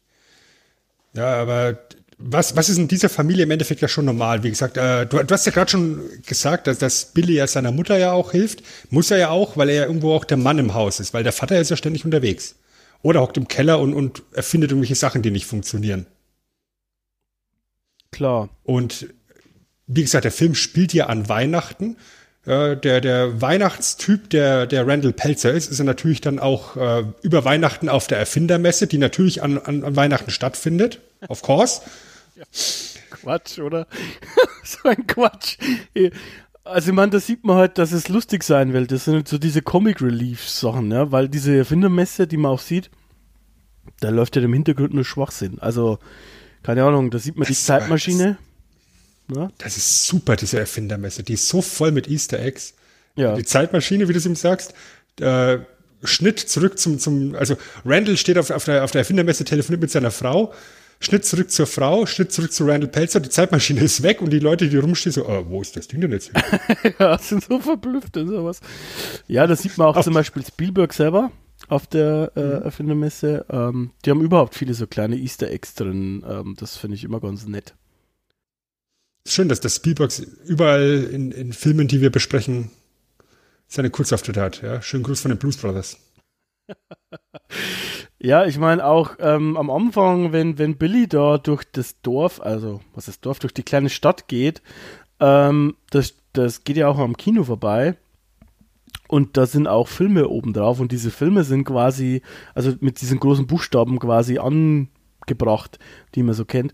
Und diese Filmtitel sind sozusagen auch Working Titles, also so Arbeitstitel von Spielberg-Filmen. Also zum Beispiel ist der eine von E T Ähm, und das ist halt schon auch immer irgendwie nett, wenn man da so viele Easter Eggs irgendwie drin hat, ne? Ja, ja. Und der andere war äh, Unheimliche Begegnung der dritten Art. Genau. Also die beiden, die beiden Spielberg-Filme, die dort referenziert worden sind. Ja, Ähm, wo war man? Achso, also, ja, wegen der Personalie äh, Randall Pelzer, beziehungsweise die ganze Familie da, die, die sind sowieso nicht ganz koscher. Sauber, also, also auch die Mutter, die ne? Da ist, die ist auch, ja, die, die hat so ein, ich finde, die hat so ein, die spielt es auch so, die hat so ein Massenmörder-Vibe, Serienmörder-Vibe hat die für mich ein bisschen. Tatsächlich. Ich find's halt, weißt du, du ja, die ist halt, die ist halt so die, die klassische Mutter, die Königin in der Küche, ja, so wird sie auch direkt am Anfang ja dann etabliert, ja, wo Billy da von der Arbeit heimkommt und sie steht da und hat Zwiebeln geschnitten. Also ich weiß gar nicht, wie viele Kilo Zwiebeln die da schon geschnitten hat. Da liegt doch eine Zwiebel, ja, also ist mir auch aufgefallen. Ne? Oh Gott. Ja, also da hat schon jeder irgendwo sein, seine Rolle. Ähm, ein Charakter, den wir noch gar nicht erwähnt haben, so, so ein Nebencharakter, der ganz wichtig ist, ist Missus Deagle. Ja. Ja, die äh, scheinbar reichste Frau in der Stadt. Ja. Ja, typische Menschenfreundin, ja. Hasst alles, was nicht bei drei auf dem Baum ist. Möchte Billys Hund töten. Äh, ist eine einsame Frau mit, mit Katzen, die alle nach Währungen benannt sind. Ja, das ist auch, ne- auch geil, ja. Und äh, die spielt halt voll die Ebenezer Scrooge-Rolle. Und, und da merkst du halt auch wieder, dass es so, so eine Weihnachtsgeschichte halt ist. Nur ja. halt mit nicht ganz so einer guten Auflösung wie bei Ebenezer Scrooge. Für sie. Für sie nicht, nee. Ähm, die, ja, die ist auch, also ich meine, da merkt man halt schon auch, dass das alles eine Komödie ist. Sie ist halt auch so Comic-Relief-mäßig unterwegs. Also die, ist, die spielt, das ist aber auch gut, äh, finde ich gut. Die ist komplett überdreht, auch die spielt ist auch überdreht. Also die ist schon auf zehn gedreht irgendwie, finde ich. Und ähm, die ist halt überdreht böse und, und das ist nicht in, in allem, was sie macht. Ja, sie wartet auch nicht am Schalter vor der Bank, sondern sie drängelt sich vor. Ähm, sie möchte einen Hund töten, das ist einfach das ultimative Böse. Ne? Menschen töten, egal, aber Hund, Hund töten geht gar nicht. Wobei der Hund auch süß ist natürlich, also den, das finde ich auch, ähm, dass man den jetzt nicht töten sollte tatsächlich. Ähm, und sagt es mal Chris Columbus. Ja, der wollte noch mehr töten, ne? Nicht nur den Hund. Mhm. Ähm, der wollte auch die Mutter töten. Oh, naja. Mhm. Ähm, war dann alles nicht so. Und äh, wenn wir da jetzt hinspringen, ich meine, am Ende spielt die dann nicht so eine große Rolle. Ich habe mir beim Anschauen gedacht, es werden vor allem zwei Charaktere etabliert, die man halt nicht mag oder seltsam sind. Das ist einmal hier die... Und dann auch dieser komische Nachbar. Der ist zwar eigentlich an sich nett, aber der ist halt einfach ein Nazi. Ne? Also, der, der redet halt dauernd davon, dass alles ausländische Scheiße ist. Und alles sind in den Aus, das ausländische Auto ist Kacke von Billy. Ähm, der Fernseher geht nicht, weil es Ausländer gemacht haben. In der Bar, wenn er betrunken sitzt bei Kate, also bei der Freundin von Billy, also die dann am Ende auch wirklich zusammen sind, aber da bei der Freundin von Billy irgendwie... Äh, schimpft er über Ausländer die ganze Zeit. Also er ist schon irgendwie so, so nazimäßig unterwegs. Ähm, und ich denke, die werden halt nur so aufgebaut und nur so in einer bösen Seite, damit wir es cool finden, wenn die Gremlins die dann zerstören. Also weil man, damit man keinen hat, mit dem man mitfiebert. Weißt du, wie ich meine? Ähm, mhm. Es wird ja noch ein dritter Böse, Bösewicht, Bösewicht in Anführungszeichen aufgebaut, der, der, der Typ in der Bank. Also ja, sein, sein auch, Halbvorgesetzter ja. da. Mhm. Und bei dem ist es halt tatsächlich so, dass ähm, in den normalen Filmversionen gar nicht aufgelöst wird, was mit dem passiert. Das ist dann eben nur in, in, in Special Editions dann zu sehen, dass der sich eben in der Bank verschanzt und äh, den Verstand verliert, als die, als die Gremlins eben die Bank überfallen sozusagen. Genau, also ich habe auch nur die normale Version gesehen. Ich wüsste nicht, was mit dem passiert ist. Äh, die sehen, das war auch auf meiner, auf meinem äh, imaginären Notizzettel.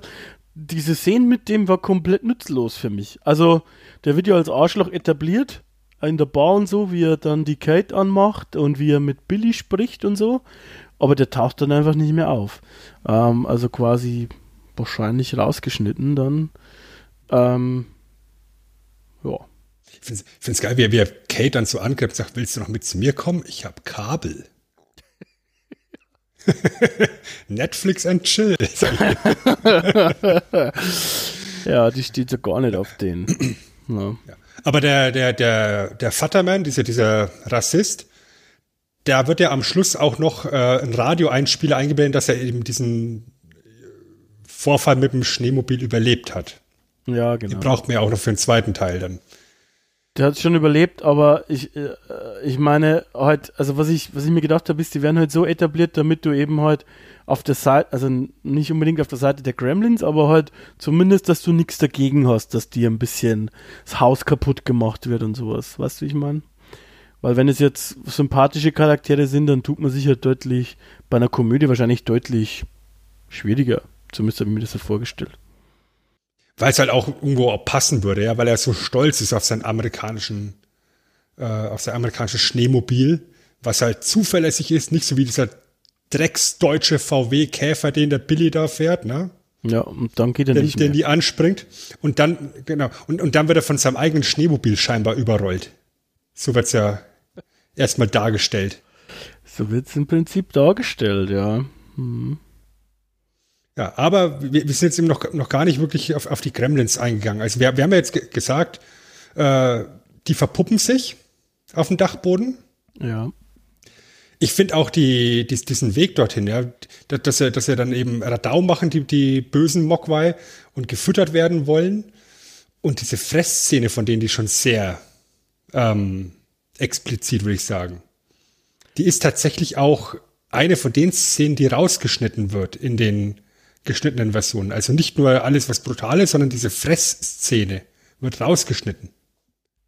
Also so eine kleine Fressszene habe ich schon gesehen, ehrlich gedacht. Ja, aber, aber die, die wird ja, die wird ja im, im Uncut, in der Uncut-Version wird es ja zelebriert, wie der, wie der die, die Hähnchen reinstopfen und Ach so, okay. Mhm. die Knochen abschlürfen und keine Ahnung. Und das wird halt sehr reduziert nur dargestellt. Also du siehst halt die, die schnamsigen Hähnchen, mal kurz dran genagt und weg damit. Ja, und das führt halt dazu, dass die sich verpuppen, wie gesagt. Äh, Billy findet diese Eier auf dem, auf dem Dachboden, holt seine Mutter dazu. Äh, sie kommen nicht auf die Idee, dass sie die Polizei holen könnten. Warum auch? Und dann ist, dann ist halt Billys Mutter alleine im Haus. Dö, dö, dö, macht ruhig vor sich hin. Also ich weiß nicht. Vielleicht bin ich auch komisch, aber ich möchte das nicht. Wenn, wenn ich weiß, dass zwei Stockwerke über ah, nee, mir... Nee, nee, warte mal. Es ist, es ist, ja, es ist ja so, dass, dass der eine Gremlin ist ja noch in der Schule. Ja, der ist auch in der ja. Schule, ja. Genau, und der, der, der verwandelt sich ja auch. Hm. Und der tötet ja den Lehrer.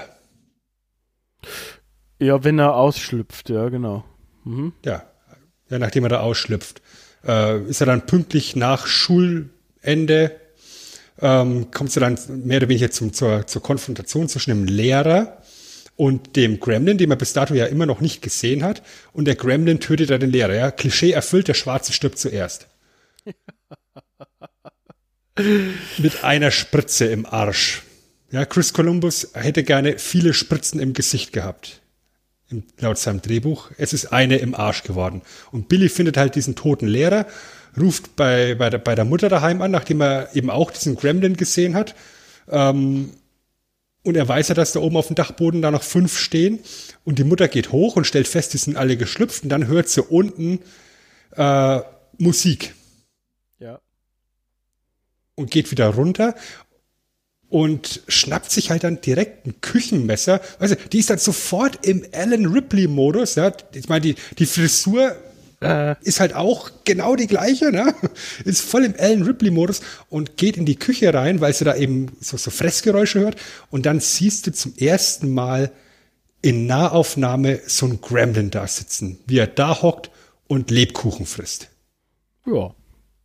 Und dann kommt die, äh, die, die große Heldenstory des Films, nämlich die Mutter, Ausrufezeichen, die ganz alleine drei Gremlins killt in ihrer Küche, indem sie ihren Haushalt verteidigt. Und wie sie die killt, das ist schon nicht ohne. Da kann ich verstehen, dass neunzehnhundertvierundachtzig eben Leute ihre Kinder aus dem Kino wieder rausgenommen haben, weil sie gedacht haben, oh, was ist da denn los? Ja, ich finde sowieso, also da sind ja aber die Amis auch irgendwie noch mehr anders drauf, ähm, weil, also wir haben jetzt ja schon öfter angesprochen, dass Sachen sozusagen Ähm, anders gemacht wurden, also nicht so brutal wie ähm, im Drehbuch das eigentlich ursprünglich war, wie Chris Columbus es wollte sozusagen, auch mit der Begründung, damit es ein Familienfilm sein kann, aber an manchen Stellen, also ich finde nicht unbedingt, dass es dann vor allem auch für damalige Verhältnisse ein Familienfilm sein kann. Ich weiß nicht, ich meine, heutzutage ist es ein bisschen anders vielleicht, weil Ähm, ja, man sieht halt deutlich, dass das halt Puppen sind und, und so Zeug und, und so viel passiert auch nicht, aber ich weiß nicht, also äh, gerade wie sie dann diese, diese, diese ähm, Gremlins tötet, deshalb äh, habe ich auch gesagt, Serienmörder-Vibes, also die überlegt ja überhaupt nicht. Ähm, also eigentlich gar nicht. Die, die Der Gremlin, weiß ich gar nicht, ob der was gemacht hat. Ich meine, er schaut ekelhaft aus, aber er hat gefressen und so. Aber der hat sie auch, hat sie sich angegriffen? Ich bin mir gar nicht sicher, ob sie nicht zuerst ja, angegriffen hat. Also. Sind wir jetzt hier in der Hand-Shot-First-Diskussion? Also, der, der, der Gremlin schmeißt halt mit Teller nach ihr. Und darf, also, der, nee, der, der, der erste, stimmt, der erste, der sitzt ja einfach nur da. Ich glaube schon. Und das ist ja der, der auf dem Mixer sitzt. Und der landet ja direkt im Mixer. Und dann, geht der, dann kommt der, der zweite und schmeißt mit Tellern nach ihr. Ja, den, den, den sticht sie ja einfach ab. Ja, also psychomäßig. Ja. Und der dritte der bekommt ja so, so ein, keine Ahnung, was ist, so ein Back, Backofenspray oder sowas ins Gesicht und landet dann in der Mikrowelle, bis er platzt. Ja, also es sind doch keine sehr schönen Todesarten. Also ich meine, der Mixer, ne? Dann zu Tode gestochen mit siebenunddreißig Stichen und einmal halt zerplatzt in der Mikrowelle. Ähm, geht auch nicer. Ich meine, natürlich sind es, äh, wir wissen es äh, als Zuseher, im Prinzip eher böse Viecher, ne? Die machen alles kaputt und so.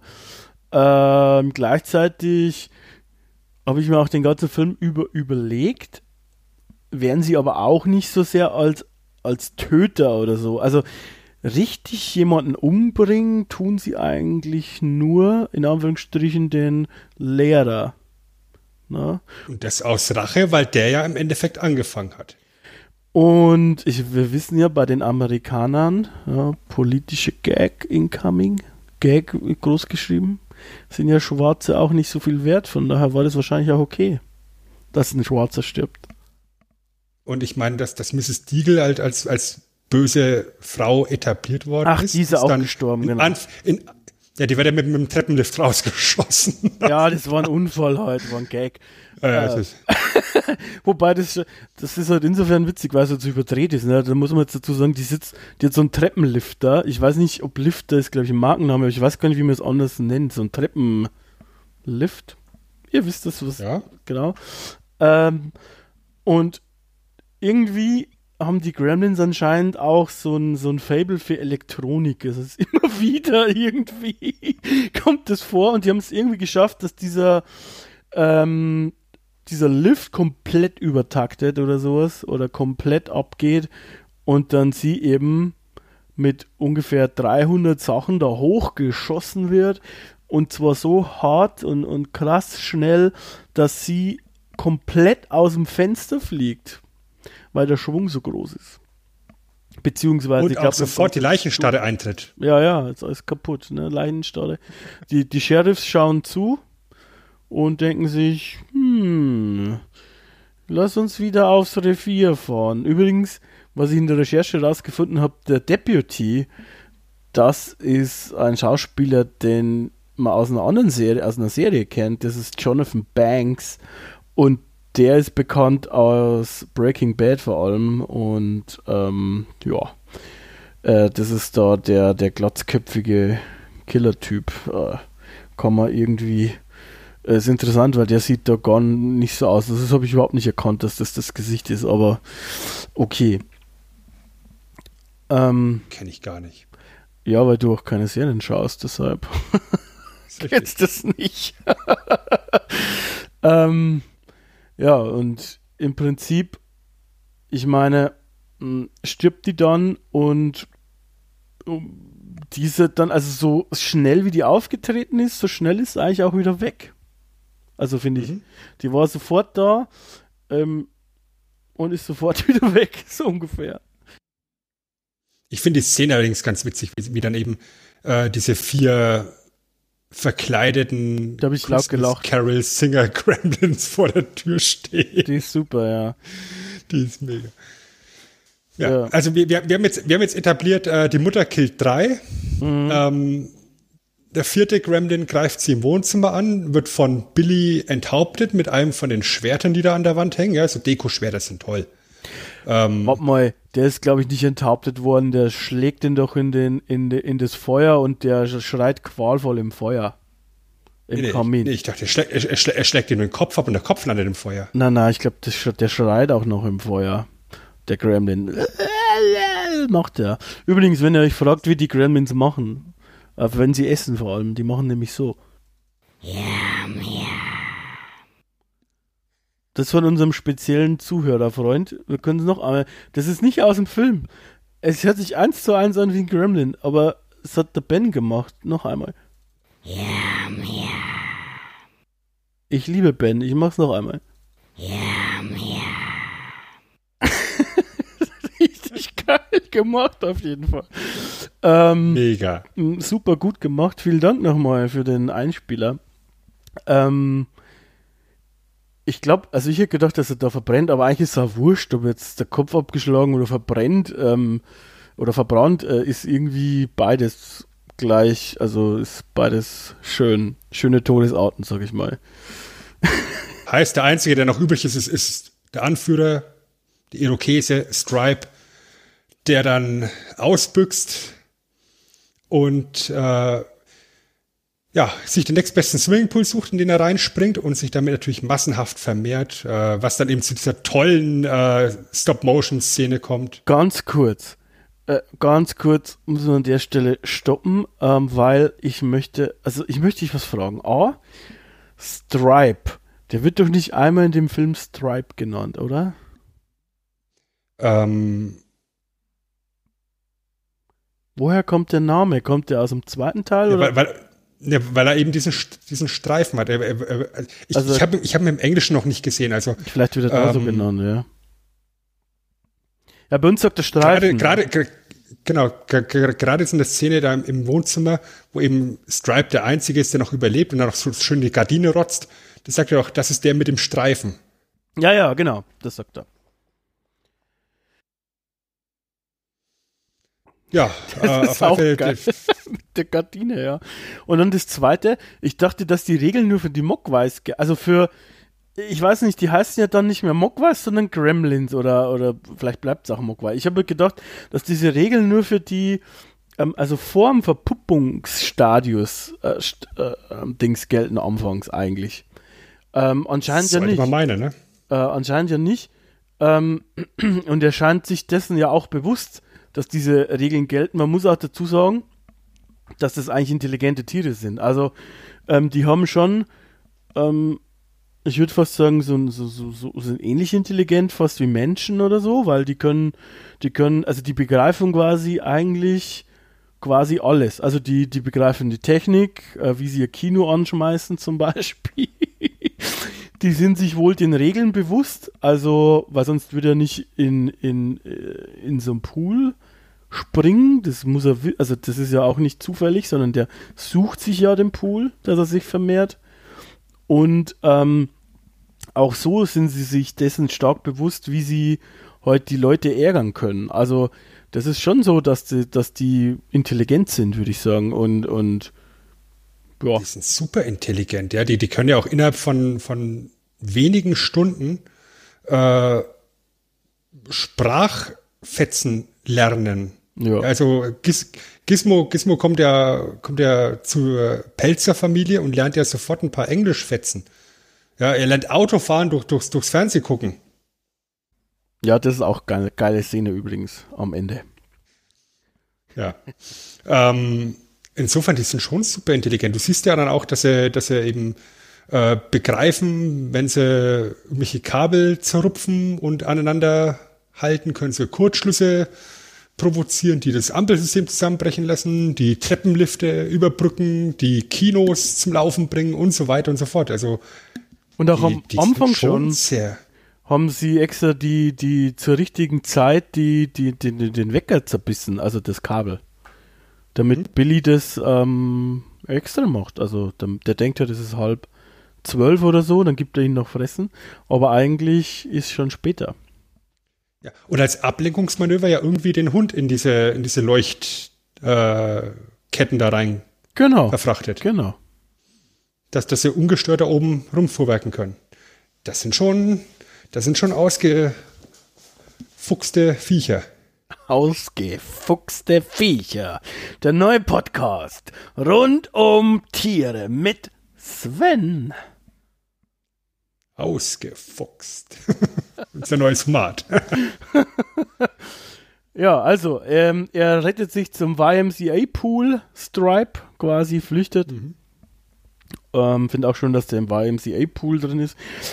Und äh, dann wird er heute natürlich, wie du schon gesagt hast, sehr viel mehr, weil sehr viel Wasser. Ähm, und dann sehen wir diese tolle Szene. Und dann ist halt so, dass Kingston Falls, wie das heißt, schon so ein Problemchen hat. Weil sehr viele von diesen Gremlins dann unterwegs sind. Man möchte fast sagen, Kingston Falls schaut am Schluss aus wie Hill Valley in der bösen Zukunft äh, von, von Marty McFly. Könnte ich mir überhaupt nicht vorstellen. Ja, äh, das war überhaupt auch der, der, der, der Drehort wie bei der Town äh, in, in, in Zurück in die Zukunft sozusagen. Ja, ist die gleiche Straße. Ja, es ist, ist, ist gleich, das gleiche Set, ja. Ähm, aber ab dem Moment, wo eben so viele Gremlins da sind, kippt halt der Film von der Stimmung komplett. Weil dann eben diese vielen, vielen Gremlins halt auch sehr viel Blödsinn einfach machen. Ja, und ab dann hast du einfach nur eine Aneinanderreihung von Szenen, wie diese Gremlins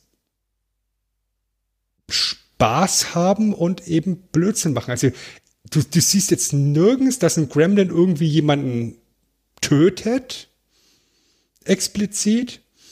Ähm, sie greifen halt Menschen an, ja. Also ich, ich finde den, den, den Briefkastensitzer finde ich ganz witzig, der die, die, die Briefe da rausschmeißt. Ja. Gut, der beißt dann noch diesem äh, älteren Kollegen wahrscheinlich in die Hand, sieht man jetzt nicht so, aber ja. Ähm, oder, oder die, die den Weihnachtsmann angreifen. Ja.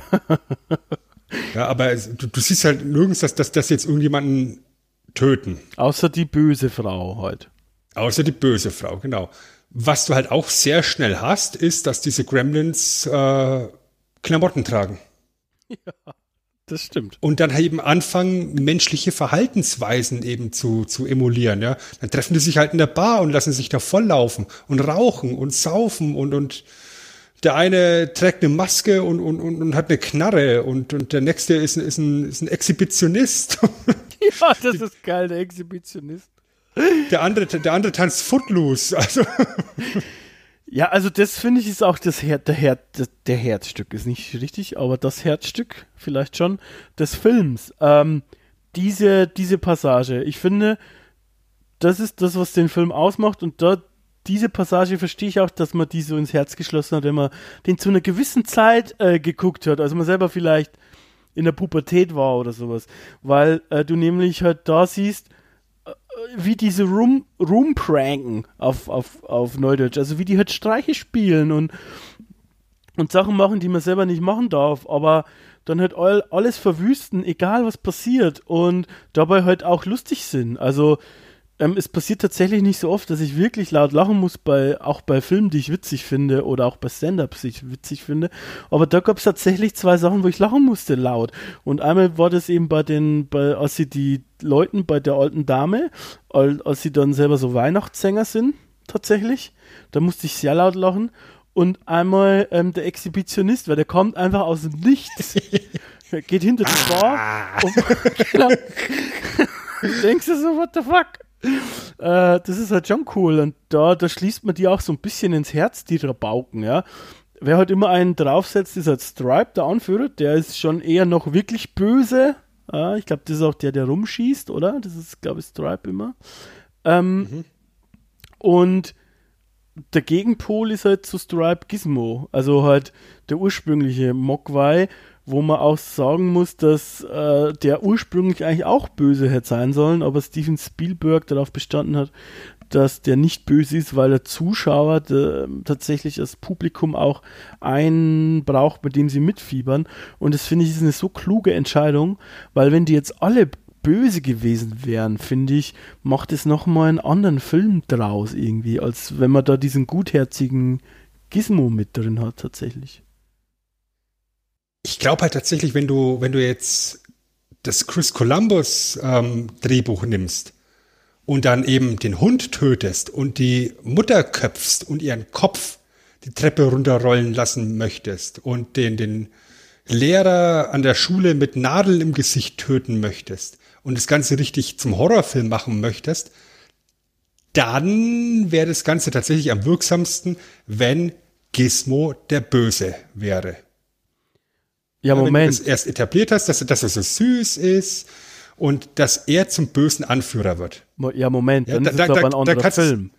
Dann, ist dann es kannst nicht du richtig harten Komödie. Horrorfilm draus. Genau. Dann kannst du richtig harten Horrorfilm draus machen, dann wird es aber nicht diese Komödie. Dann wird es auch vermutlich nicht der große finanzielle Erfolg, der es geworden ist. Ja, weil da muss man halt auch echt sagen, dass Steven Spielberg Gizmo gesehen hat und ihm sofort bewusst war, diese Figur, die bringt Kohle. Der ist so süß, wie du es eben vor, ganz am Anfang schon gesagt hast. Kindchenschema wird erfüllt. Der ist so unfassbar putzig. Da kannst du Millionen und Abermillionen von Dollars scheffeln mit Puppen, mit Merchandise. Und ich meine, schauen wir uns doch mal das ganze Ding an, was, was dann, was dann in den Jahren darauf passiert ist, in den Jahrzehnten darauf, ja. Wir haben, wir haben uns schon über die Pokémon unterhalten, ja. Pikachu erfüllte genau das gleiche Prinzip. Oder eben das Furby-Spielzeug, was, was er da, was er dann ganz offensichtlich eben Anleihen dort hat. Ja. Also insofern war das schon sehr smart, herzugehen und sagen, wir haben diesen einen guten Mogwai und ganz viele böse Gremlins.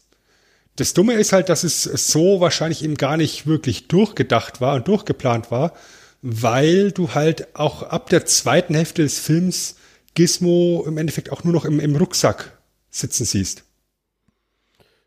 Ja, das ist aber auch eine technische Einschränkung, denke ich, weil du kannst ja, halt, klar. Ja, das ist halt schwierig. Es ist halt diese Puppe, du, du, musst, du musst halt irgendwo, wie wir vor, anfangs schon gesagt haben, kaschieren. Aber es war halt auch einfach gar nicht groß Platz. Was, was, was macht Gizmo denn in der zweiten Hälfte des Films? Er sitzt in diesem Rucksack, wird durch die Gegend getragen und am Schluss fährt er Barbies Auto. Ja. Ende. Ja, dazwischen ist dann noch eine Dartscheibe. Aber da, äh, dazwischen, ja. Ist, äh aber im Prinzip ist es tatsächlich nicht mehr. Und das, was man auch so liest, was auch schwierig, weil diese Puppe von Gizmo speziell war und Ähm, wohl auch sehr zerbrechlich und deshalb, wie ich vorher schon gesagt habe, so gehasst, ne? weil, weil die recht leicht kaputt ging. Und äh, ich, ich denke, dass da eben halt tatsächlich noch viel ja, im Argen lag, was dies betrifft und dann halt einfacher war, äh, die mitzunehmen, weil es ist tatsächlich schon auch, aber das haben wir jetzt auch klar gemacht, dass da die Handlung nicht das Hauptding ist, glaube ich. In, handlungsmäßig macht es null Sinn, dass der den mitschleppt. Wa- warum? Also, ich würde den überhaupt nicht mitschleppen, aber er ist schwer wahrscheinlich, also er wiegt zumindest ein bisschen was. Und B ist eigentlich das Viech schuld, dass ihr alles in den Arsch geht, so, sag ich mal. Ähm, dementsprechend, boah, weiß ich nicht. Ich finde es übrigens ganz witzig, dass es äh, nicht im Film, sondern eben dann nachträglich in einem Buch so erklärt worden ist, ähm, dass äh, du eben diese Diskrepanz hast zwischen diesen bösen Gremlins und dem, dem guten Gizmo Mogwai. Ähm, wird so erklärt, dass, dass, dass äh, der Mogwai eine Züchtung eines Alien-Forschers ist und der gute Mogwai ist unsterblich und kann sich eben nur, wie wir es eben äh, gehabt haben, mit Wasser vermehren. Und diese, diese Klone von ihm, die sind halt böse, aber dafür halt extrem kurzlebig. Ja, das habe ich auch gelesen und ich denke mir, okay. Ja, Alien-Forscher, alles klar. But why? Ähm, naja, gut. Äh, ist halt so. Kann man machen, muss man aber nicht. Muss man nicht unbedingt, nee. Aber so ist es ja öfter mal mit so Alien-Forschern, ne? Übrigens, ähm, was auch krass ist, ist halt eben, was Steven Spielberg immer noch so macht, ne? Also der hat ja immer noch jede Menge Projekte, sei es von Animaniacs, wo jetzt eine neue Serie irgendwann kommt, glaube ich, ähm, die ich übrigens... Dazu, dazu ein, ein, ein beherztes Hallo, Schwester! Die ich geliebt habe früher, also diese ganzen Warner Brothers, Steven Spielberg, T V, äh, Animationsserien, fand ich alle geil, Freakazoid ist immer noch... Den, den, den, den, den, den, freake mich, freake dich. Einfach mal das deutsche Intro anschauen und ich kann es auch verlinken, ähm... dann wird man glücklich. Ähm, und aber auch, weil es gerade passt, irgendwie, äh, ich glaube, es ist schon länger Gerüchte zu Gremlins drei, das announced ist auch. Ähm, ich habe mir jetzt zwar schon länger nichts mehr gehört, aber theoretisch ist auch eins geplant tatsächlich, also eine Fortsetzung nochmal. Was auch tatsächlich eben so eine Fortsetzung sein soll und gar kein Reboot, wie man es ja befürchtet hat. Und tatsächlich keine C G I-Gremlins verwendet werden sollen. Ja, aber finde ich interessant tatsächlich. Also ich würde ich würd ein Blickchen riskieren, sage ich mal. Ähm, Definitiv. Ja. Vor allem, wenn dann solche Szenen rauskommen, wie dann eben äh, im Kino. Ja, also das ist aber auch die einzige Chance, die sie haben, ne? Also es sind ja dann viele unterwegs, die sind dann auch in der Bar, wie wir schon ein paar Mal gesagt haben, und feiern da und so und verwüsten eigentlich die ganze Stadt. Die Sheriffs oder die Polizisten sagen, ja, okay, der, der Junge hat doch recht, aber wir hauen wieder ab, weil egal. Und ähm, die einzige Chance, die sie haben, ist, dass sich die alle verwand- also äh, an einem Platz äh, versammeln, irgendwie eigentlich.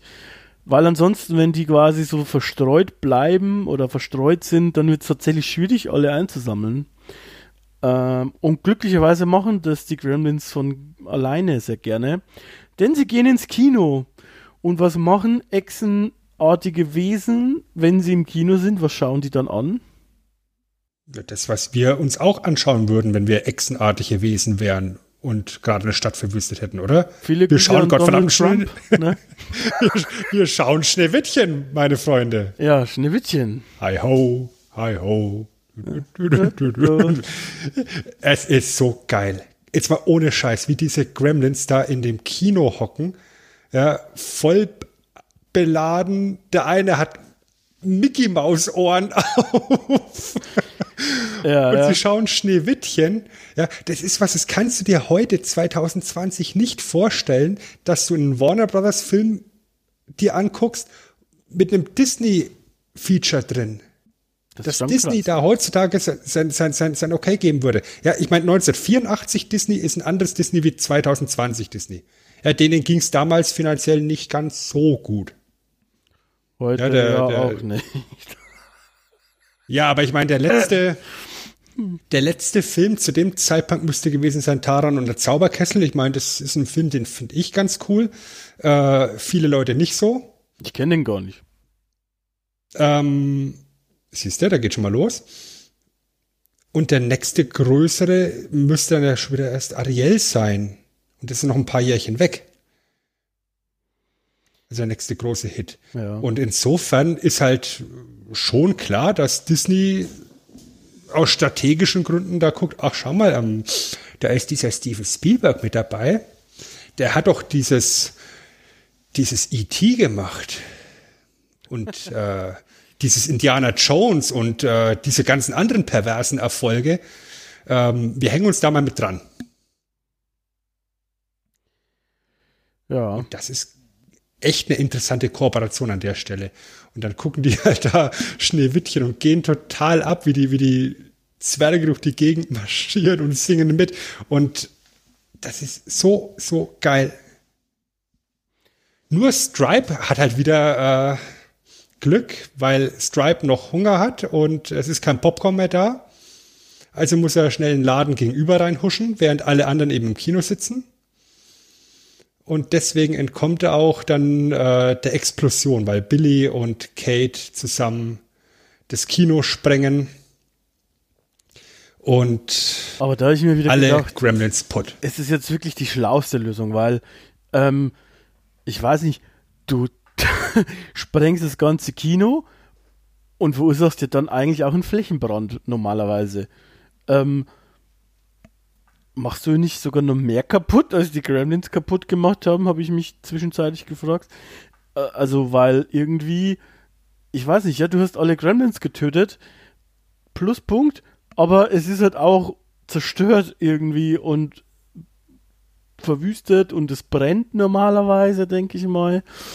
Und, ja, hast du wirklich alle erwischt? Ich meine, sind dir nachgelaufen?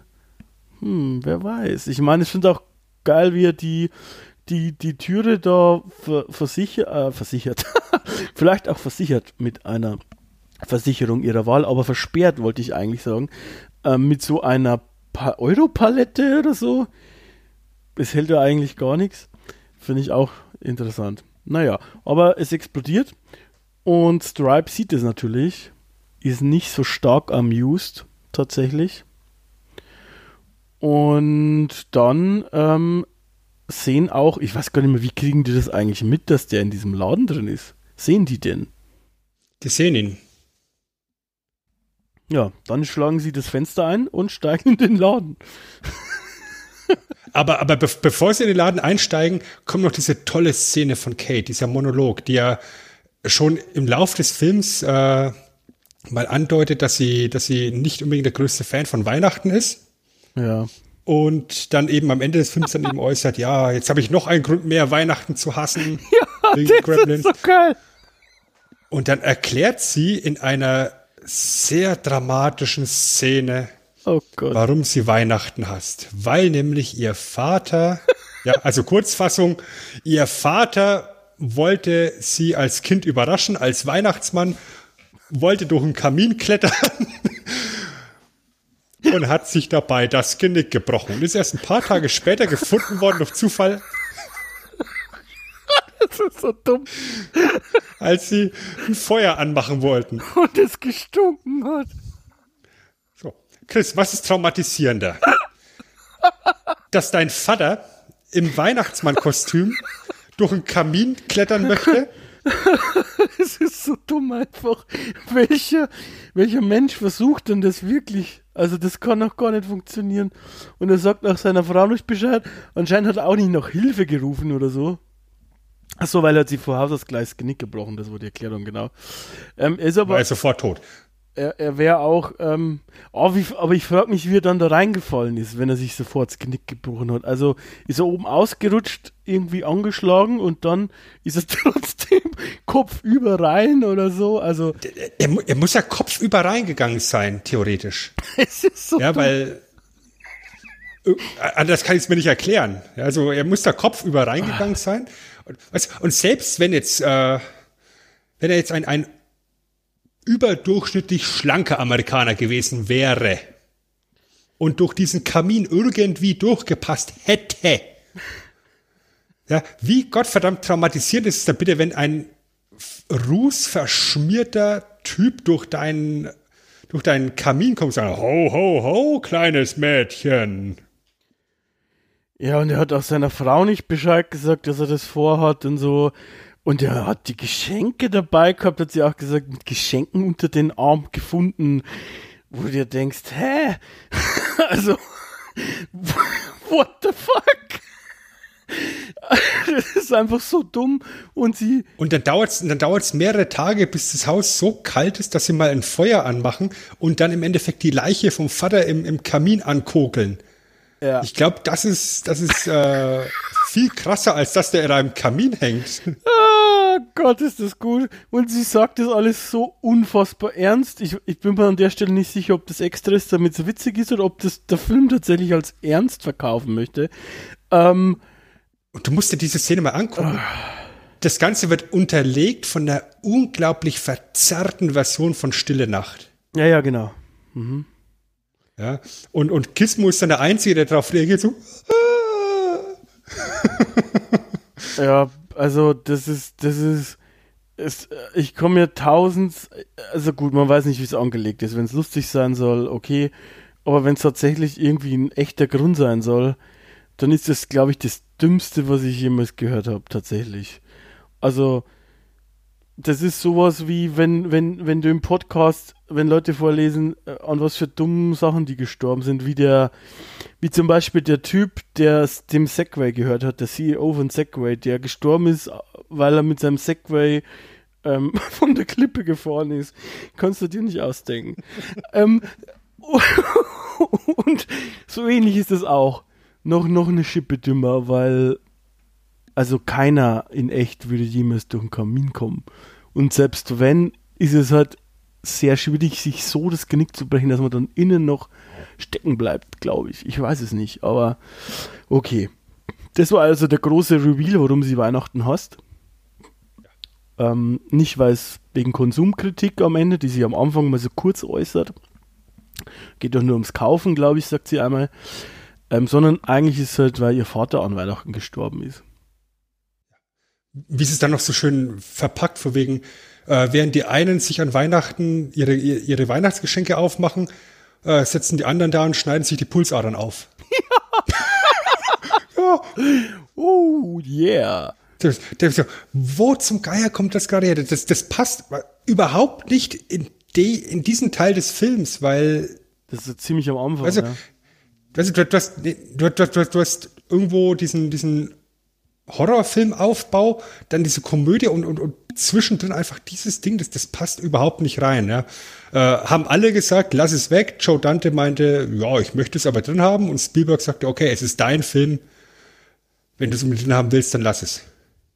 Ja, dieser ganze Strang von ihr, dass sie Weihnachten scheiße findet, passt einfach auch nicht. Also wie du schon sagtest, das mit dem Pulsadern aufschneiden, passt auch nicht. Also da war am Anfang, da glaube ich, gab es noch keine Gremlins. Das ist ziemlich am Anfang, was sie das sagt.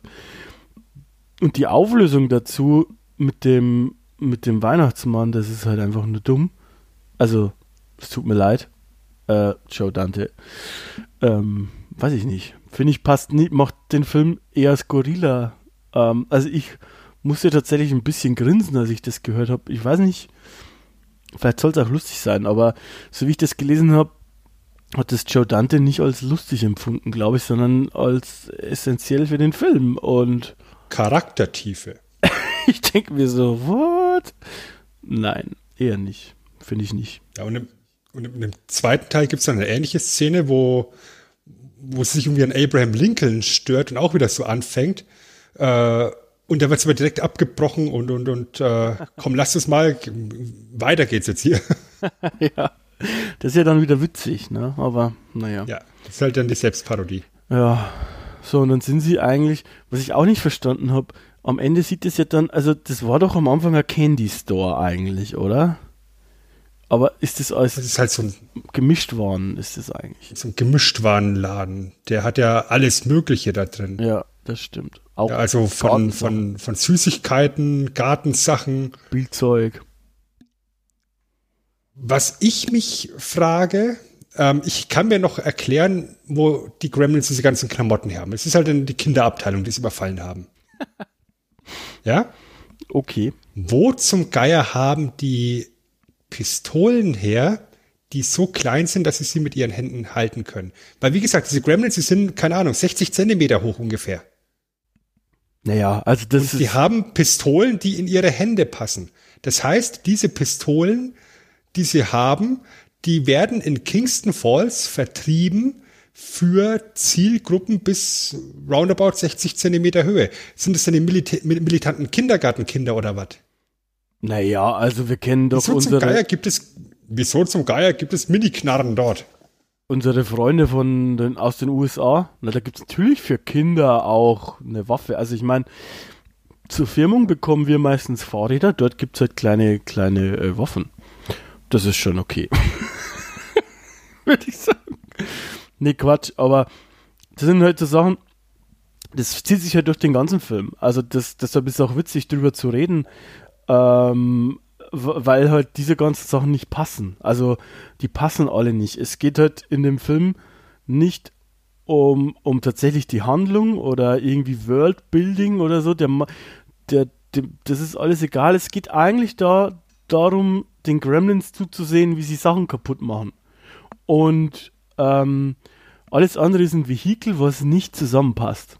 Also was auch oft nicht zusammenpasst und dementsprechend ähm, macht es auch so den Eindruck. Also es wurde sich ja nicht Gedanken gemacht, ähm, wo bekommen die die Klamotten her, wo äh, könnten sie ähm, die Waffe herhaben. Ähm, Ich meine, es ist nicht nötig und das mag ich auch eh nicht, dass man alles haarklein erklärt. Heutzutage im Kino, viele Grüße, Marvel, wird alles haarklein erklärt, damit es auch jeder Idiot versteht oder alles ganz genau erklärt, woher das und das und das kommt. Das braucht man auch nicht, aber es ist halt schon so, dass es hier äh, bei den Gremlins da wenig Sinn ergibt an der einen oder anderen Stelle. Ähm, aber... Ja, ich meine, weiß ich nicht. Die Pistole an lass sich... Mich, lass mich da nachher nochmal kurz drauf kommen dann. Ja, ähm, ich wollte jetzt schon fast in mein Fazit übergeben, aber äh, so weit so sind wir noch, noch nicht ganz. Die Pistole brauchte ja eigentlich auch nur... Aber warum brauchte eigentlich die Pistole? Am Ende schießt er ja auch nicht mit der Pistole auf äh, Dings, sondern mit so einem Armbrust schießt er auf Billy, oder? Der schießt ja gar nicht mit der Pistole. Er schießt mit der Armbrust...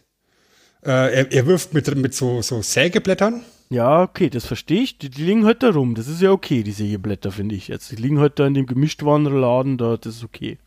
Also ich meine, er, er wirft hat wahrscheinlich die, wie der beste Diskuswerfer auf der Welt, aber ist okay. Und er hat wahrscheinlich die stumpfeste Kettensäge aller Zeiten gefunden. Die ist, die ist witzig und äh, insofern witzig, weil heute wird doch, selbst heute wird ein echter Amerikaner keine elektrische Kettensäge verwenden. Und er hat wahrscheinlich die einzige Kettensäge für Kinder gefunden, die, die es überhaupt gibt. Ja. Ja. Die auch nicht den, den, die, die auch nicht genug Power hat, um einen Baseballschläger durchzusägen. Und die auch nicht loslässt, weil da haut sie ja dann zurück.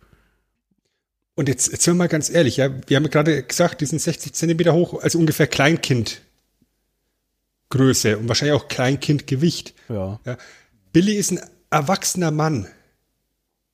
Ja, ich meine, das ist jetzt hier kein Schwarzenegger, aber es ist ein erwachsener Mann. Wieso schafft er es nicht, diesen, diesen Stripe wegzudrücken oder, oder zu überwältigen? Verstehe ich nicht. Die Szene also, ist nicht so toll. Also die mit der Kettensäge vor allem, die dauert zu lange auch. Also finde find ich komisch. Die soll, die, die, die soll hier dieses, dieses Horrorfilm-Klischee nochmal kurz bedienen. Ja, er hat eine Kettensäge. Ja, okay, aber also dass der Baseballschläger die Kettensäge so lange aufhält, finde ich. Ja, das komisch. ist das ist dann natürlich komisch. Und wie du schon sagst, also man kann bei den Gremlins vieles sagen, aber stark sind sie eigentlich nicht. Also das wird nee. zu keiner Zeit vermittelt und sie sehen auch nicht so aus. Dementsprechend, das ist ein bisschen seltsam. Ähm, ja, deshalb geht sie auch für mich zu lange tatsächlich. Ich finde es tatsächlich dann viel smarter, ähm, wie es dann eben weitergeht, wie, wie Stripes sich dann eben versteckt zwischen den ganzen Puppen. Ja, passenderweise hinter einer E T-Puppe. Ähm, so wie E T sich halt auch zwischen Puppen versteckt hat in seinem Film. Das, war, das ist eine super schöne kleine Referenz an der Stelle. Und dann haben wir halt dann den finalen Standoff in der Gartenabteilung. Ja. Kate versucht halt irgendwo Licht anzumachen. Stattdessen dreht sie halt das Wasser an in, im, im Brunnen. Ja. Und da hat Stripe tatsächlich eine Knarre und schießt auf, auf äh, Billy. Ja, er trifft nicht. Er trifft nicht, ne.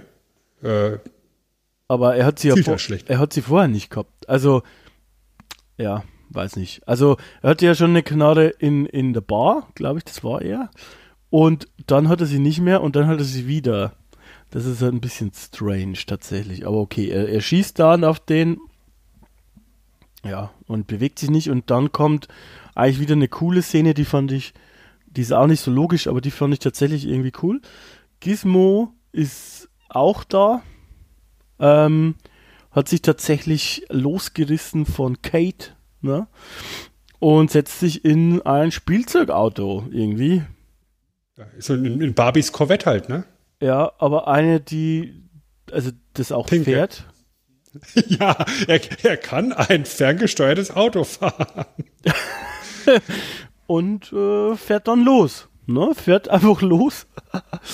äh, und ich weiß eigentlich nicht, ob wir das, also er hat es natürlich auch sensationell geplant, dass er dann da so genau auf diese Sprungschanze, aka äh, Schneeschaufel fährt und dann ähm, irgendwie komplett, ich weiß nicht, ob er vielleicht äh, zuerst, das wäre eigentlich lustig, er wollte eigentlich ähm, hier seinen Widersacher treffen, ist aber dann gegen die Wand und, häng, und will sich eigentlich festhalten und Und, und macht reißt, dabei die Jalousien auf. Und reißt dabei die Jalousien auf, genau.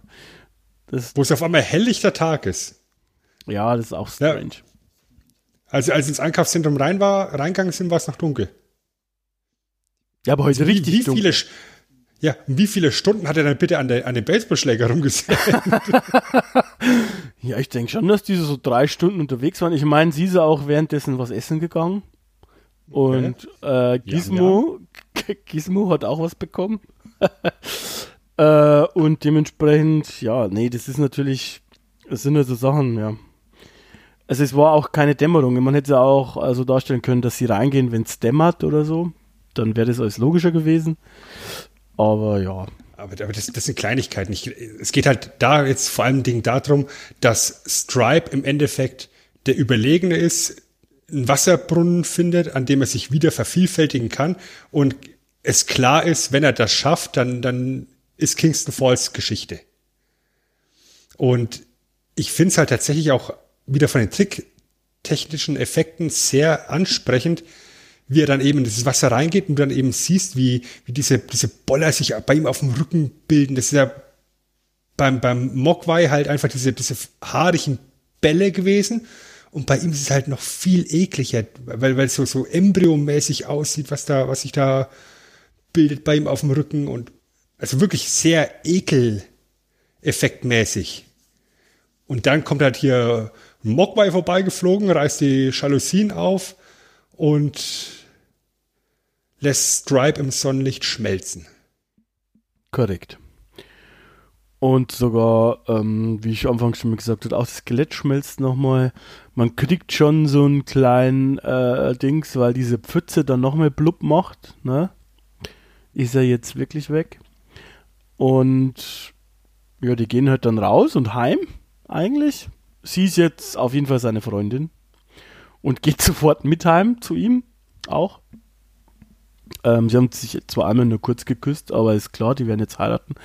Und dann sitzen sie alle daheim und denken sich so, ja, hm, scheiße gelaufen, aber wir sind jetzt, also wir sind nicht schuld, dass hier alles kaputt ist.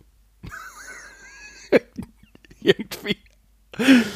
Äh, ja, und dann schauen sie sich halt das Geschehen irgendwie im, im Fernsehen an, weil halt die ganze Welt darüber berichtet, dass, was heißt die ganze Welt, zumindest die Lokalsender darüber berichtet, dass hier alles kaputt gegangen ist, und im Prinzip haben sie dann die Türe vergessen zuzumachen, weil plötzlich steht im Wohnzimmer der Großvater von Anfang, also der chinesische Großvater, und der nimmt Gizmo wieder, wieder äh, mit und sagt, ähm, die, ja, dass, dass die Welt noch nicht bereit ist für Mogwais und dass vor allem auch äh, Randall Pelzer nicht bereit ist für den Mogwai, und packt Gizmo ein.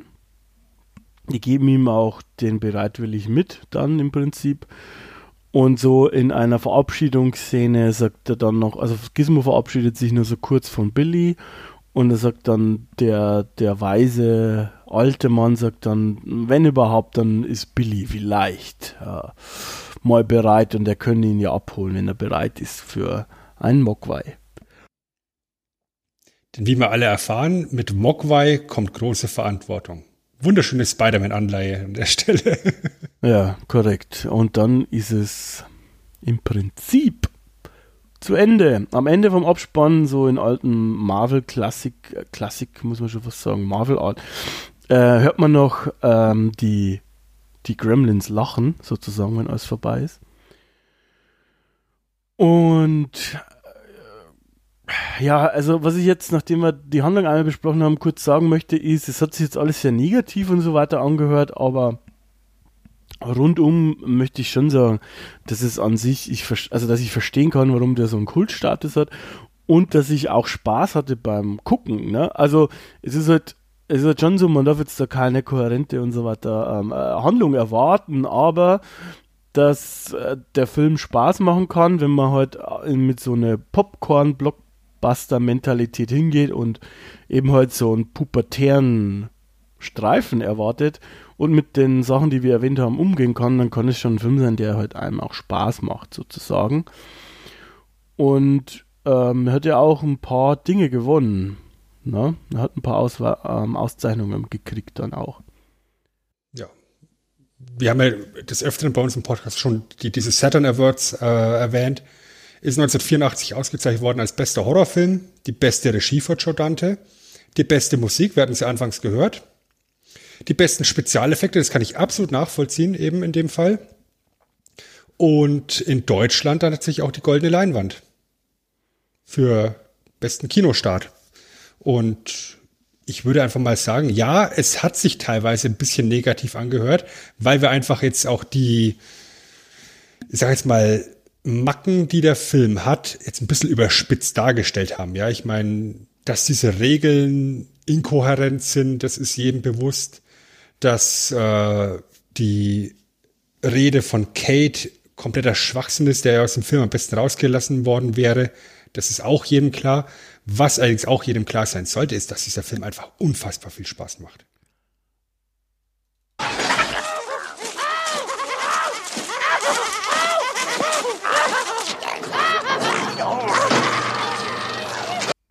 Also so viel Spaß, wie wir gerade gehört haben. Ne? Also ziemlich viel mindestens Lachen.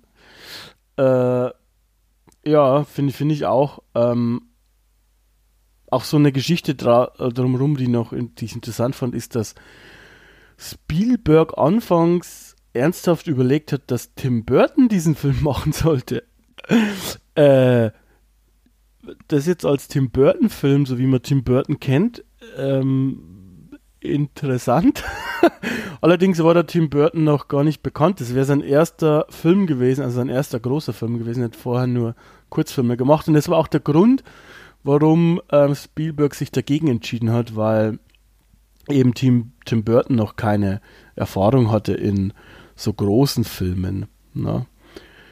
Und Frage, wäre das dann was, was, was man jetzt fürs Remake oder Fortsetzung oder wie auch immer ins Auge fassen könnte? Dass Tim Burton es macht, du, meinst du? Das, ja, kannst du, kannst du jetzt aktuell den Tim Burton als, als äh, Kopf des nächsten Gremlins-Films vorstellen? Nein, ähm, das glaube ich nicht. Ich denke, Kopf wird schon äh, wieder Mischung aus Columbus und Spielberg sein. Als Regisseur glaube ich eigentlich auch nicht. Ich bin mir jetzt auch nicht sicher, ob da schon Regisseur irgendwo ähm, angekündigt war. Ich glaube nicht. Aber ich glaube, was angekündigt ist, ist, wer es schreiben soll, nämlich Chris Columbus äh, unter anderem und eben halt wieder von Steven Spielberg produziert. Und ich glaube nicht, dass das zu Tim Burton passt. Ich denke schon, dass die da wieder eher quasi auf dem Einser und also nochmal da ansetzen möchten und, und das lustig machen möchten. Ja, ich meine, kann Tim Burton auch, aber der hatte schon so eine skurrile Filmsprache auch irgendwie. Ich glaube es tatsächlich nicht. Und du? Glaubst du, dass das was wäre oder dass es passieren könnte? Jetzt könnte man ganz böse sagen, wenn du irgendwo Helena Bonham Carter unterbekommen kannst, dann schon. Aber ähm, grundsätzlich denke ich, dass ähm, mit dem Ton, den Gremlins letztendlich anschlagen soll, nämlich eben diese ganz starken Comedy-Elemente, Tim Burton wahrscheinlich nicht so passen würde. Also Tim Burton hat wunderbare visuelle Vorstellungen und, und, und äh, Visionen, die vielleicht eben ein ganz anderes Gremlins ursprünglich hätten produzieren können. Aber nachdem wir jetzt eben einen Ton vorgegeben haben, den, den der Film einschlagen soll, ähm, glaube ich nicht, dass Tim Burton der richtige Mann dafür wäre. Ich weiß allerdings jetzt auch nicht, wen du als Alternative nehmen könntest, weil wie gesagt, äh, der zweite Teil ist eben auch von Joe Dante und der zweite Teil ist ja dann schon, ja, ich sag mal, mehr oder weniger ein Flop gewesen. Ja, weil er halt zu sehr auf, auf Comedy dann gesetzt hat. Man steckt da jetzt auch nicht so richtig drin. Also ähm, am Ende bin ich mir nie so sicher, wie viel Spielberg und so tatsächlich dann auch Raum lässt. Na, ich meine, er, er produziert ja eigentlich nur noch, ich weiß jetzt gerade aus dem Kopf nicht mehr, was sein letzter Film als Regisseur war, aber das dürfte schon eine Weile her sein tatsächlich. Ähm, und dementsprechend äh, weißt du aber, tro- also finde ich, weißt du trotzdem nicht, wie viel Einfluss er hat. Ja, also es war ja selbst da bei Gremlins schon so und da hatte er, glaube ich, nur E T vorher. E T ist ein großartiger Film, großer Erfolg und sowas, aber jetzt ist ja die Legacy noch viel, viel krasser, ja. Ähm, dementsprechend kann ich mir schon vorstellen, dass er da großen Einfluss auch nimmt und zur Not macht es halt einfach Chris Columbus selbst. Ich weiß es nicht, der hat ja auch schon äh, Komödien gemacht, aber ich denke, dass sie da schon jemanden finden werden und ich denke schon, dass Spielberg aber auch immer großen Einfluss hat. Also so ein Beispiel für mich ist auch Transformers. Ja, bei den ersten Transformers war er noch Produzent, ich glaube ab dem zweiten nicht mehr. Und ich finde, das merkst du halt auch t- tatsächlich, ähm, dass da beim ersten noch ein paar kluge Entscheidungen waren, wie dass man nicht zu viel erklärt und so und halt tatsächlich drauf setzt, so Fanboys wie mir halt Optimus Prime in groß zu zeigen und solche Sachen. Und am besten die Hintergrundstory nicht zu viel erklären, ähm, damit man halt möglichst viel Raum lässt. Äh, und das ging dann am zweiten verloren, von daher habe ich da keine so, ich habe jetzt keine Idee, aber auch keine Angst in dem Sinn. Also die werden da schon eine gute Entscheidung treffen, denke ich.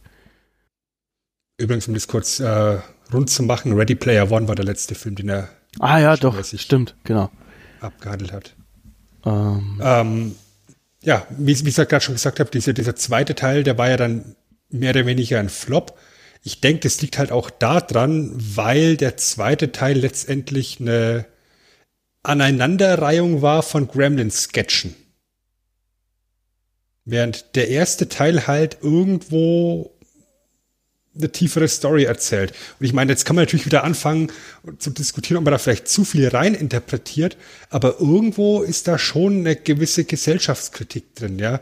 Also schon allein in dieser Rahmenhandlung mit dem alten chinesischen Opa eben, äh, der sagt, ihr seid noch gar nicht reif äh, für Mogwai, und mit ihr meint er vielleicht gar nicht mal explizit die Pelzers, sondern vielleicht die ganze westliche Welt. Ja, weil der Mogwai eben kein Wesen aus der westlichen Welt ist. Und wenn wir uns dann die Gremlins angucken, wie die sich halt aufführen, ähm, wenn man sich das, das Aussehen anschaut vom, vom Anführer, ja, da sind wir halt irgendwo in der Punk-Bewegung halt drin. Ja, die, die stiften Chaos, die wollen eine gute Zeit haben. Ähm, und dem gegenüber steht halt so eine richtig spießer, kleinbürgerliche Stadt, die letztendlich sich durchsetzt. Also die zerstört wird, klar, aber, aber ja, die Spießer gewinnen am Schluss.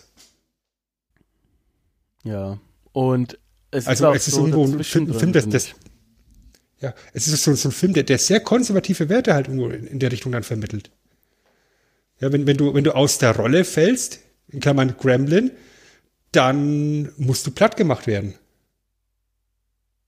Das ist eine sehr interessante Ansichtsweise, die er da vermittelt. Ich meine, ja, wir sind jetzt dann halt mit in den achtzigern, da ist die Wertvorstellung eben eine andere, da kannst du eben den, den Schwarzen noch als erstes töten. Ähm, wie siehst du das denn? Ist, ist, ist, ist es tatsächlich da so eine tiefere Bedeutung drin, oder ist es einfach zu viel reininterpretiert? Ich glaube tatsächlich beides. ähm, Ich denke schon, dass, dass da so die, eine Idee gab, das mit rein ähm, zu schreiben, sozusagen. Das merkt man auch, wie das Ganze irgendwie erzählt ist, auch wie, wie vor allem der Vater sich verhält, dass er stark auf Konsum ausgerichtet ist, also dass er quasi möglichst viel verkauft immer ähm, und stark eben halt auf, aufs Geld Wert legt, ähm, ohne jetzt dabei komplett oder unsympathisch zu sein oder so. Aber das ist halt ähm, schon auch was, was halt immer mitschwingt. Mit der Keule ähm, sozusagen, mit, mit der Nebenfigur Kate sozusagen, ähm, auch auf die Zuschauer reingeschlagen, dass, dass äh, Weihnachten eben halt nicht unbedingt nur gut ist und dass halt viel um Geschenke geht. Und da geht es in ein paar Nebensätzen auch ein paar Mal darum, dass eben Billy das nicht versteht, weil Weihnachten ist ja toll und so, aber dass da halt ähm, auch viel um Konsum geht, und dann eben halt nochmal der Auftritt von dem ähm, ja, weisen alten Mann sozusagen, der dann erklärt, dass man eben noch nicht bereit ist, weil man die Erde ausbeutet sozusagen. Eigentlich im Prinzip, wenn man so verknappt, ähm, was aber finde ich tatsächlich vielleicht einmal stärker angelegt war im Ursprungsdrehbuch oder so. Aber ich finde es auch tatsächlich gar nicht so sehr passend, um ehrlich zu sein. Also ich finde es irgendwie nett, dass es so eine Ebene gibt. Aber ich finde, das ist so ähnlich wie mit dem, was eben halt die, die, die ganze Kate-Figur angeht. Vielleicht war das mal anders gedacht und es sind halt so Überbleibsel drin. Das ist, hat man ja manchmal, wenn, wie in dem Film, so viele ähm, ja, Überarbeitungen vom Drehbuch gab, dass dann noch so Sachen zurückbleiben. Ich finde es okay, ähm, aber ich finde jetzt nicht, was, was ich bei so einem Film erwarte und brauche tatsächlich, ja, weil das ist halt für mich eher so ein Popcorn-Kino, und irgendwie soll der Film Spaß machen, eine gute Zeit vermitteln. Ähm, klar ist der hohe Anspruch dann, wenn man dann irgendwie noch so Gesellschaftskritik mit reinbringt, ist das auch gut, aber ich bin mir nicht so sicher, ob das hier so richtig vermittelt ist alles irgendwie. Ich, ich weiß es nicht. Also für mich macht es eher so ein, ähm, wie sagt man, so ein so, so, so, so, so ein Eindruck, dass es halt noch so Überbleibsel eher sind und nicht so richtig alles schön verwoben ist miteinander. Weil so richtig kritisch ist er ja dann am Ende ja auch nicht so. Weißt du, wie ich meine? Also dann müssten ja vielleicht die Gremlins gewinnen sogar und alles kaputt machen. Ähm, und sie bestrafen dafür, dass sie nur äh, konsumorientiert kapitalistisch denken. Das passiert ja eigentlich auch nicht. Am Ende geht ja auch alles gut aus, mehr oder weniger. Ich weiß nicht. Also ich denke, es war vielleicht mal größer angelegt, aber ja, das sind so Überbleibsel. Das kann halt sein, weil halt doch viel dran rumgesch- rum, rumgebastelt worden ist. Aber grundsätzlich finde ich halt äh, das schon auch sehr auffällig, ja, und auch, auch wie schnell die dann eben äh, lernen, diese, diese Gremlins, sich eben anpassen an diesen American Way of Life und den dann ad absurdum führen halt im Endeffekt, ne? Und ja. äh, der American Way of Life dann im Endeffekt ihr, ihr Untergang auch ist, ja, also wie gesagt, bis auf Stripe sterben ja alle im Kino beim Disney gucken. Was ist denn bitte amerikanischer als Disney? Ja, wobei da würde ich dir tatsächlich, da würde ich sagen, das ist zu viel hineininterpretiert. Ich glaube, das ist tatsächlich nichts, was sich ausgedacht wurde, sondern weil es witzig aussieht und weil sie halt Sachen verstecken mussten. Deshalb haben die was an, glaube ich tatsächlich. Also, ähm, dass das leichter ist, die Kabel und so zu verstecken, weil die sind ja eigentlich nur immer der Oberkörper. Ähm, äh, deshalb haben die Sachen an. Und dass man das halt dann zufälligerweise mit reininterpretieren kann. Und die brauchten halt einen Ort, wo die alle gleichzeitig sind, damit die alle sterben können. Und ähm, irgendwas, wo man sitzt, weil damit man die Füße nicht sieht. Was gibt's in jedem Ort? Gibt ein Kino. Also ich glaube eher, dass das so zusammenkam tatsächlich.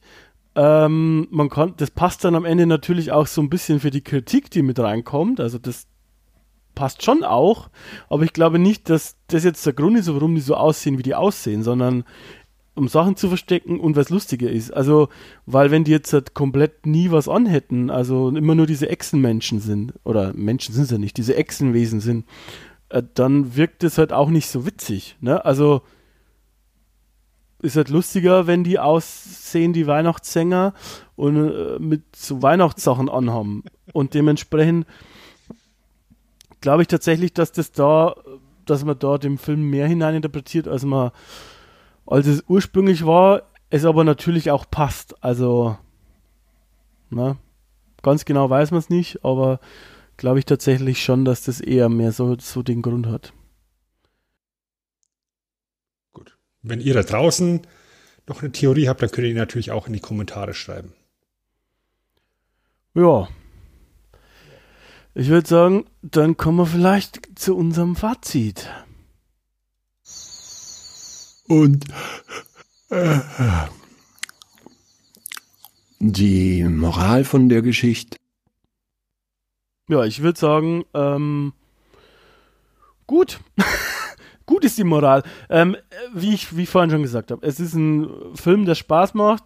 Ich finde, man kann ihn heute noch gucken. Man muss natürlich darauf gefasst sein, dass er von neunzehnhundertvierundachtzig ist ähm, und dementsprechend heute auch aussieht, ne? Also das ist schon so. Auch das ganze Set und Props, ja, das waren elf Millionen, das war schon viel, aber jetzt nicht komplette High Class, glaube ich. Ähm, dementsprechend der Schnee und so, das wird heutzutage anders aussehen, ne? Also siehst du schon, dass es künstlicher Schnee ist und so Zeug. Ähm, aber dennoch macht das Spaß. Ich finde, er macht Spaß, wenn du halt so rangehst und nicht zu viel erwartest und eben halt die erwartest, dass du halt ähm, viele kleine Kreaturen siehst, die viel kaputt machen. Ähm, dann ist es okay. Auch Schisshasen wie ich ist es okay. Ich finde jetzt nichts, da ist jetzt nichts dabei, was so Horror heutzutage entspricht, würde ich sagen. Ähm, bisschen ekelhaft vielleicht, aber es geht. Dementsprechend wenn man noch nicht gesehen hat, und ich sag mal so alt wie wir ist, also zwischen Ende zwanzig und ähm, Anfang vierzig, Mitte vierzig oder so, dann kann man da mal reinschauen, weil es einfach schon so eine äh, popkulturelle Bedeutung hat. Kostet auch nicht mehr viel. Man kann sie für, bei Prime, glaube ich, für vier Euro ausleihen zum Beispiel. Äh, das ist okay. Also ich würde sagen, ist ein schöner Weihnachtsfilm, kann man sich zu Weihnachten angucken. Ich selber schaue zu Weihnachten eigentlich nie Filme, weil wir spielen Brettspiele, haben wir letztes Mal erklärt. Aber ähm, ansonsten kann man das gerne machen. Was denkst du, Sven? Also ich denke, dass der Film tatsächlich gut gealtert ist. Ja, ja, du siehst ihm an, es ist ein neunzehnhundertvierundachtziger Film, es ist neunzehnhundertachtziger Jahre Tricktechnik. Ich glaube, dass er trotzdem immer noch gut angeschaut werden kann. Ja, also trotz aller Macken, die er hat, ist es spätestens ab dem Moment, in dem eben sehr viele Gremlins existieren, ein sehr lustiges Ding. Ja, dann ist es auch sehr überspitzt und es sollte eben klar sein, dass das Ganze eben nicht brutal gemeint ist als als Horror-Slasher, sondern ähm, dass es eben für zwanzig zwanziger-Augen äh, wirklich sehr in die Komödienrichtung geht. Deswegen kann ich auch mit gutem Gewissen sagen, dass ich mir den jetzt äh, in der Vorbereitung nochmal angeguckt habe, mit den Kindern gemeinsam. Obwohl das eben ein Film ist, der offiziell ja erst ab sechzehn ist, weil er so grausam ist. Und die Kinder, wir haben sie hinterher gefragt, und war der jetzt schlimm? Nö. Ja, die sind dann heutzutage auch andere Sachen gewöhnt, glaube ich, tatsächlich. Eben, die, die sind ganz andere Sachen gewöhnt. Ja, und ich meine, wir reden jetzt hier nicht von der von der Version, die jetzt eben auf R T L zwei oder Pro sieben läuft, wo du überspitzt ausgedrückt keinen einzigen Gremlin in Gremlins siehst, weil ja alles rausgeschnitten ist, sondern wir haben halt schon die komplette Version, inklusive Küchenmixer, inklusive Mikrowelle, inklusive Gremlin wird in der Küche abgestochen äh, geguckt. Und es ist halt klar, dass das eben keine Lebewesen sind, die da getötet werden oder sonst irgendwas, sondern das Puppen sind. Ja. Ja, also insofern habe ich, habe ich da halt auch echt kein Problem, den mit, mit, mit, mit den Kindern anzugucken. Das siehst du heute. Äh, die sind halt heutzutage andere Tricktechnik gewöhnt. Du siehst jederzeit, dass es Puppen sind. Und auch bei dem Mixer und so, ja, du siehst schon, dass der drin ist, aber du siehst ja nicht, wie das bei heutzutage bei Horrorfilmen ist, wo du siehst, wie die Haut abgezogen wird, jedes einzelne Ding. Du siehst nicht explizit irgendwie so krass, dass das zerstückelt wird oder so. Das ist dann halt. Nee, es, es, ne, es, es ne, kommt ja nur grüne Pampe hochgeflogen. Genau, und auch wenn der zerplatzt, das, das ist ein grüner Brei oder so. Also ja, vor allem, vor allem, weil wir zerplatzen, es wird er in dem Moment auch schon entschärft, weil er ein blödes Gesicht dabei macht. Ja, also das ist tatsächlich jetzt, gerade wenn man heutzutage gewohnt ist, nichts Schlimmes mehr oder so. Also ich kann verstehen damals, dass das vielleicht anders war, aber das ist halt heutzutage anders und das ist dann wieder die alte Diskussion, ab wann sollte man vielleicht nochmal was neu ähm, ranken, liebe F S K und U S K, vor allem auch, die, bei Spielen ist es ja nochmal ein anderer Schnack, äh, dementsprechend ja. Das, das hat man jetzt auch vorhin nur so im, im Vorbeigehen erwähnt, ja. Ähm, es ist ja effektiv so, dass dieser Film in den U S-Kinos lief mit P G-Rating, also ab sechs Jahre. Ja, wenn du jetzt da natürlich als Elternteil mit deinem Sechsjährigen reingehst, in der, in der äh, frohen Erwartung, ach, guck mal, da ist, da ist ein süßes, kleines, pelziges Wesen und auf einmal hast du da zerplatzende Gremlins in der Mikrowelle und, und es wird rumgeschossen und es wird mit der Kettensäge gearbeitet. Ähm, dann bist du als Elternteil natürlich ein bisschen erzürnt. Ja, das ist eben das Gleiche wie Indiana Jones Teil zwei, wo in dieser ominösen Tempelszene Äh, dem einen ja das Herz rausgerissen wird. Ja, das waren die beiden Filme, die dafür gesorgt haben, dass die, dass die U S-Medienlandschaft das tolle neue P G dreizehn Rating eingeführt hat. Also das, was ungefähr bei uns F S K zwölf entspricht. Du, du, du, du. Ja, und wenn du jetzt halt ins aktuelle Geschehen reinguckst, ins aktuelle Kinogeschehen, ähm, P G dreizehn, das sind zum Beispiel die ganzen Marvel-Filme auch. Ja, das ist ein, ein super charmantes Rating, was sich da die, die, die Kinomacher dann im Endeffekt auch haben zuschachern lassen, weil sie damit so ein bisschen über das P G rausgehen können, ohne jetzt eben zu hart zu werden und damit einfach eine viel größere Klientel erreichen. Ja, wenn du jetzt eben hergehst und sagst, der Film hier ist P G dreizehn, F S K zwölf, gehe ich absolut mit. F S K sechzehn, no way. Also, sorry, der ist für F S K sechzehn viel zu zahm. Ja, aus heutiger Sicht auf jeden Fall. Also, wie gesagt, ich bin ja, zwar was Gewalt angeht, nicht so zart beseitigt, aber gerade was Horrorsachen und so angeht, schon sehr ähm, null. Also, wie gesagt, du siehst halt aus heutiger Sicht, und das macht halt schon viel aus für so Ratings, finde ich, zu jeder Zeit, dass es halt Puppen sind und Technik ist. Also du hast nie das Gefühl, dass das echte Lebewesen sind oder so. Von daher, ja, ne? Wenn es jetzt komplett hochmodern wäre und die mehr wie Lebewesen aussehen und so und du mehr explizit siehst, wie das zerschreddert wird und so, kann man vielleicht nochmal drüber reden, aber so jetzt in diesem äh, Fall, wie es jetzt ist, finde ich auch, ist es nicht für ab sechzehn eigentlich zu, zu hart ein, ein, eingewertet, ist nicht das richtige Wort, aber ich lasse das mal so stehen und eintragen in den Duden, würde ich sagen. Wie gesagt, wenn, wenn Chris Columbus sich mit seinem Drehbuch durchgesetzt hätte, dann, dann definitiv, dann wäre es wahrscheinlich auch in Richtung aber das ist ja achtzehn mal, vielleicht sogar ja. gerutscht, ne? Aber dann da reden wir halt auch über einen ganz anderen Film. Das, was wir jetzt hier haben, ist halt tatsächlich äh, ein Film, der sehr von zwei Elementen lebt, nämlich diese super skurrile Art der Gremlins, die einfach lustig sind, und auf der anderen Seite das komplette Gegenteil, Gizmo, der so komplett introvertiert und süß und putzig ist. Genau. Und alles, was da an, an menschlichen Schauspielern noch außenrum ist, ist halt Beiwerk. Äh, Zach Galligan und Katie Phoebe, äh, Phoebe, Phoebe Cates so rum, äh, haben, haben, wir, haben wir jetzt auch nicht so viel mehr danach gemacht. Ja, die, die Fortsetzung noch, aber die großen Schauspielkarrieren hatten beide nicht. Aber einen Gizmo und den Begriff des Gremlins, den kennt man auch heute im Jahr zwanzig zwanzig noch. Und äh, mal kurz aus dem Nähkästchen geplaudert, auf dem Sofa bei meiner Herzallerliebsten sitzt ein Gizmo. Ja gut, nur gut, dass du da dort sitzt, finde ich jetzt auch ja. ganz normal, tatsächlich. Ja. Also es sitzen zwei Gizmos, der eine mit und der andere ohne Haare. Verstehe. Ähm, ja. Ich würde jetzt tatsächlich ganz gern noch zur Hausmeisterei übergehen. Wir haben ein paar Sachen, die ich noch äh, sagen möchte, äh, bevor wir uns verabschieden, die jetzt losgelöst sind, sage ich mal, vom eigentlichen Thema, nämlich so interne Sachen. Also, ich möchte tatsächlich mal noch einmal, weil ich das selber immer schön finde, wenn ich das bei anderen Podcasts höre, ähm, ein paar Hörer grüßen. Einmal Arbeitskollegen tatsächlich. Es kommt ab und zu vor, dass Arbeitskollegen mich auf dem Podcast ansprechen. In letzter Zeit gab es wieder ein paar tatsächlich. Manchmal spreche ich die auch darauf an, ne? So ungefähr, hallo, weißt du schon, mit wem du redest? ähm, die möchte ich stillerweise äh, grüßen. Ähm, vielen Dank, dass ihr zuhört, und ähm, ja, macht mir viel Spaß.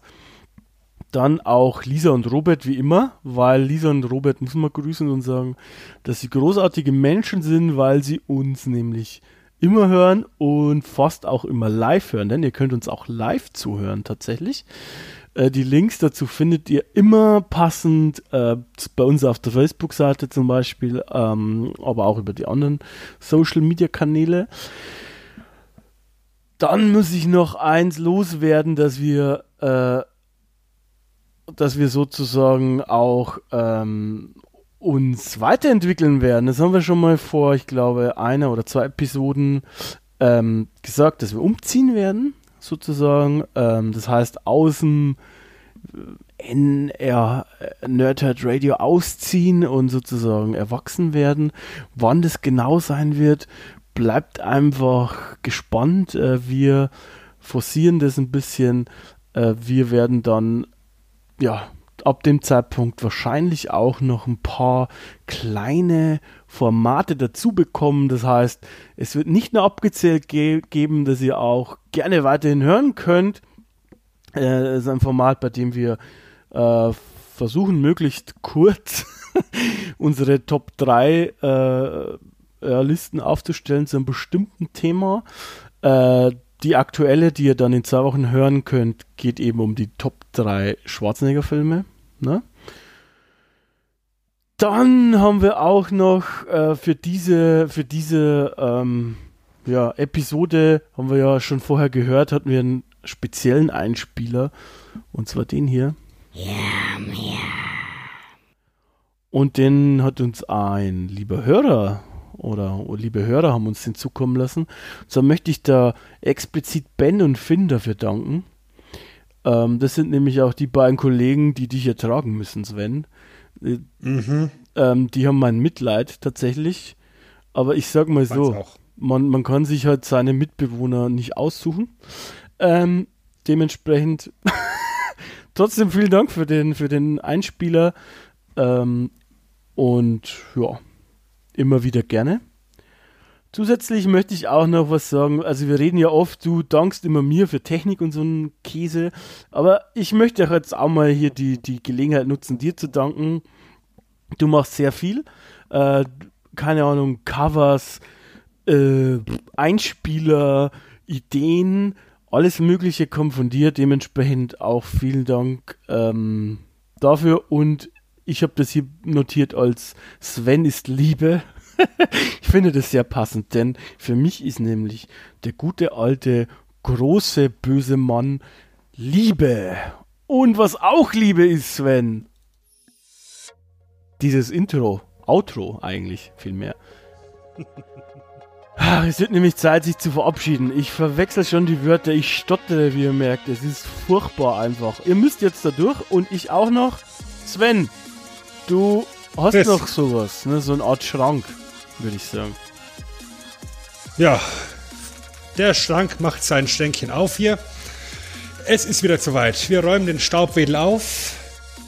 Wir sind bei Ausgabe vier in der aktuellen Staffel. Da liegt eine Flasche mit Zauberschwertserum bei mir im Schränkchen rum.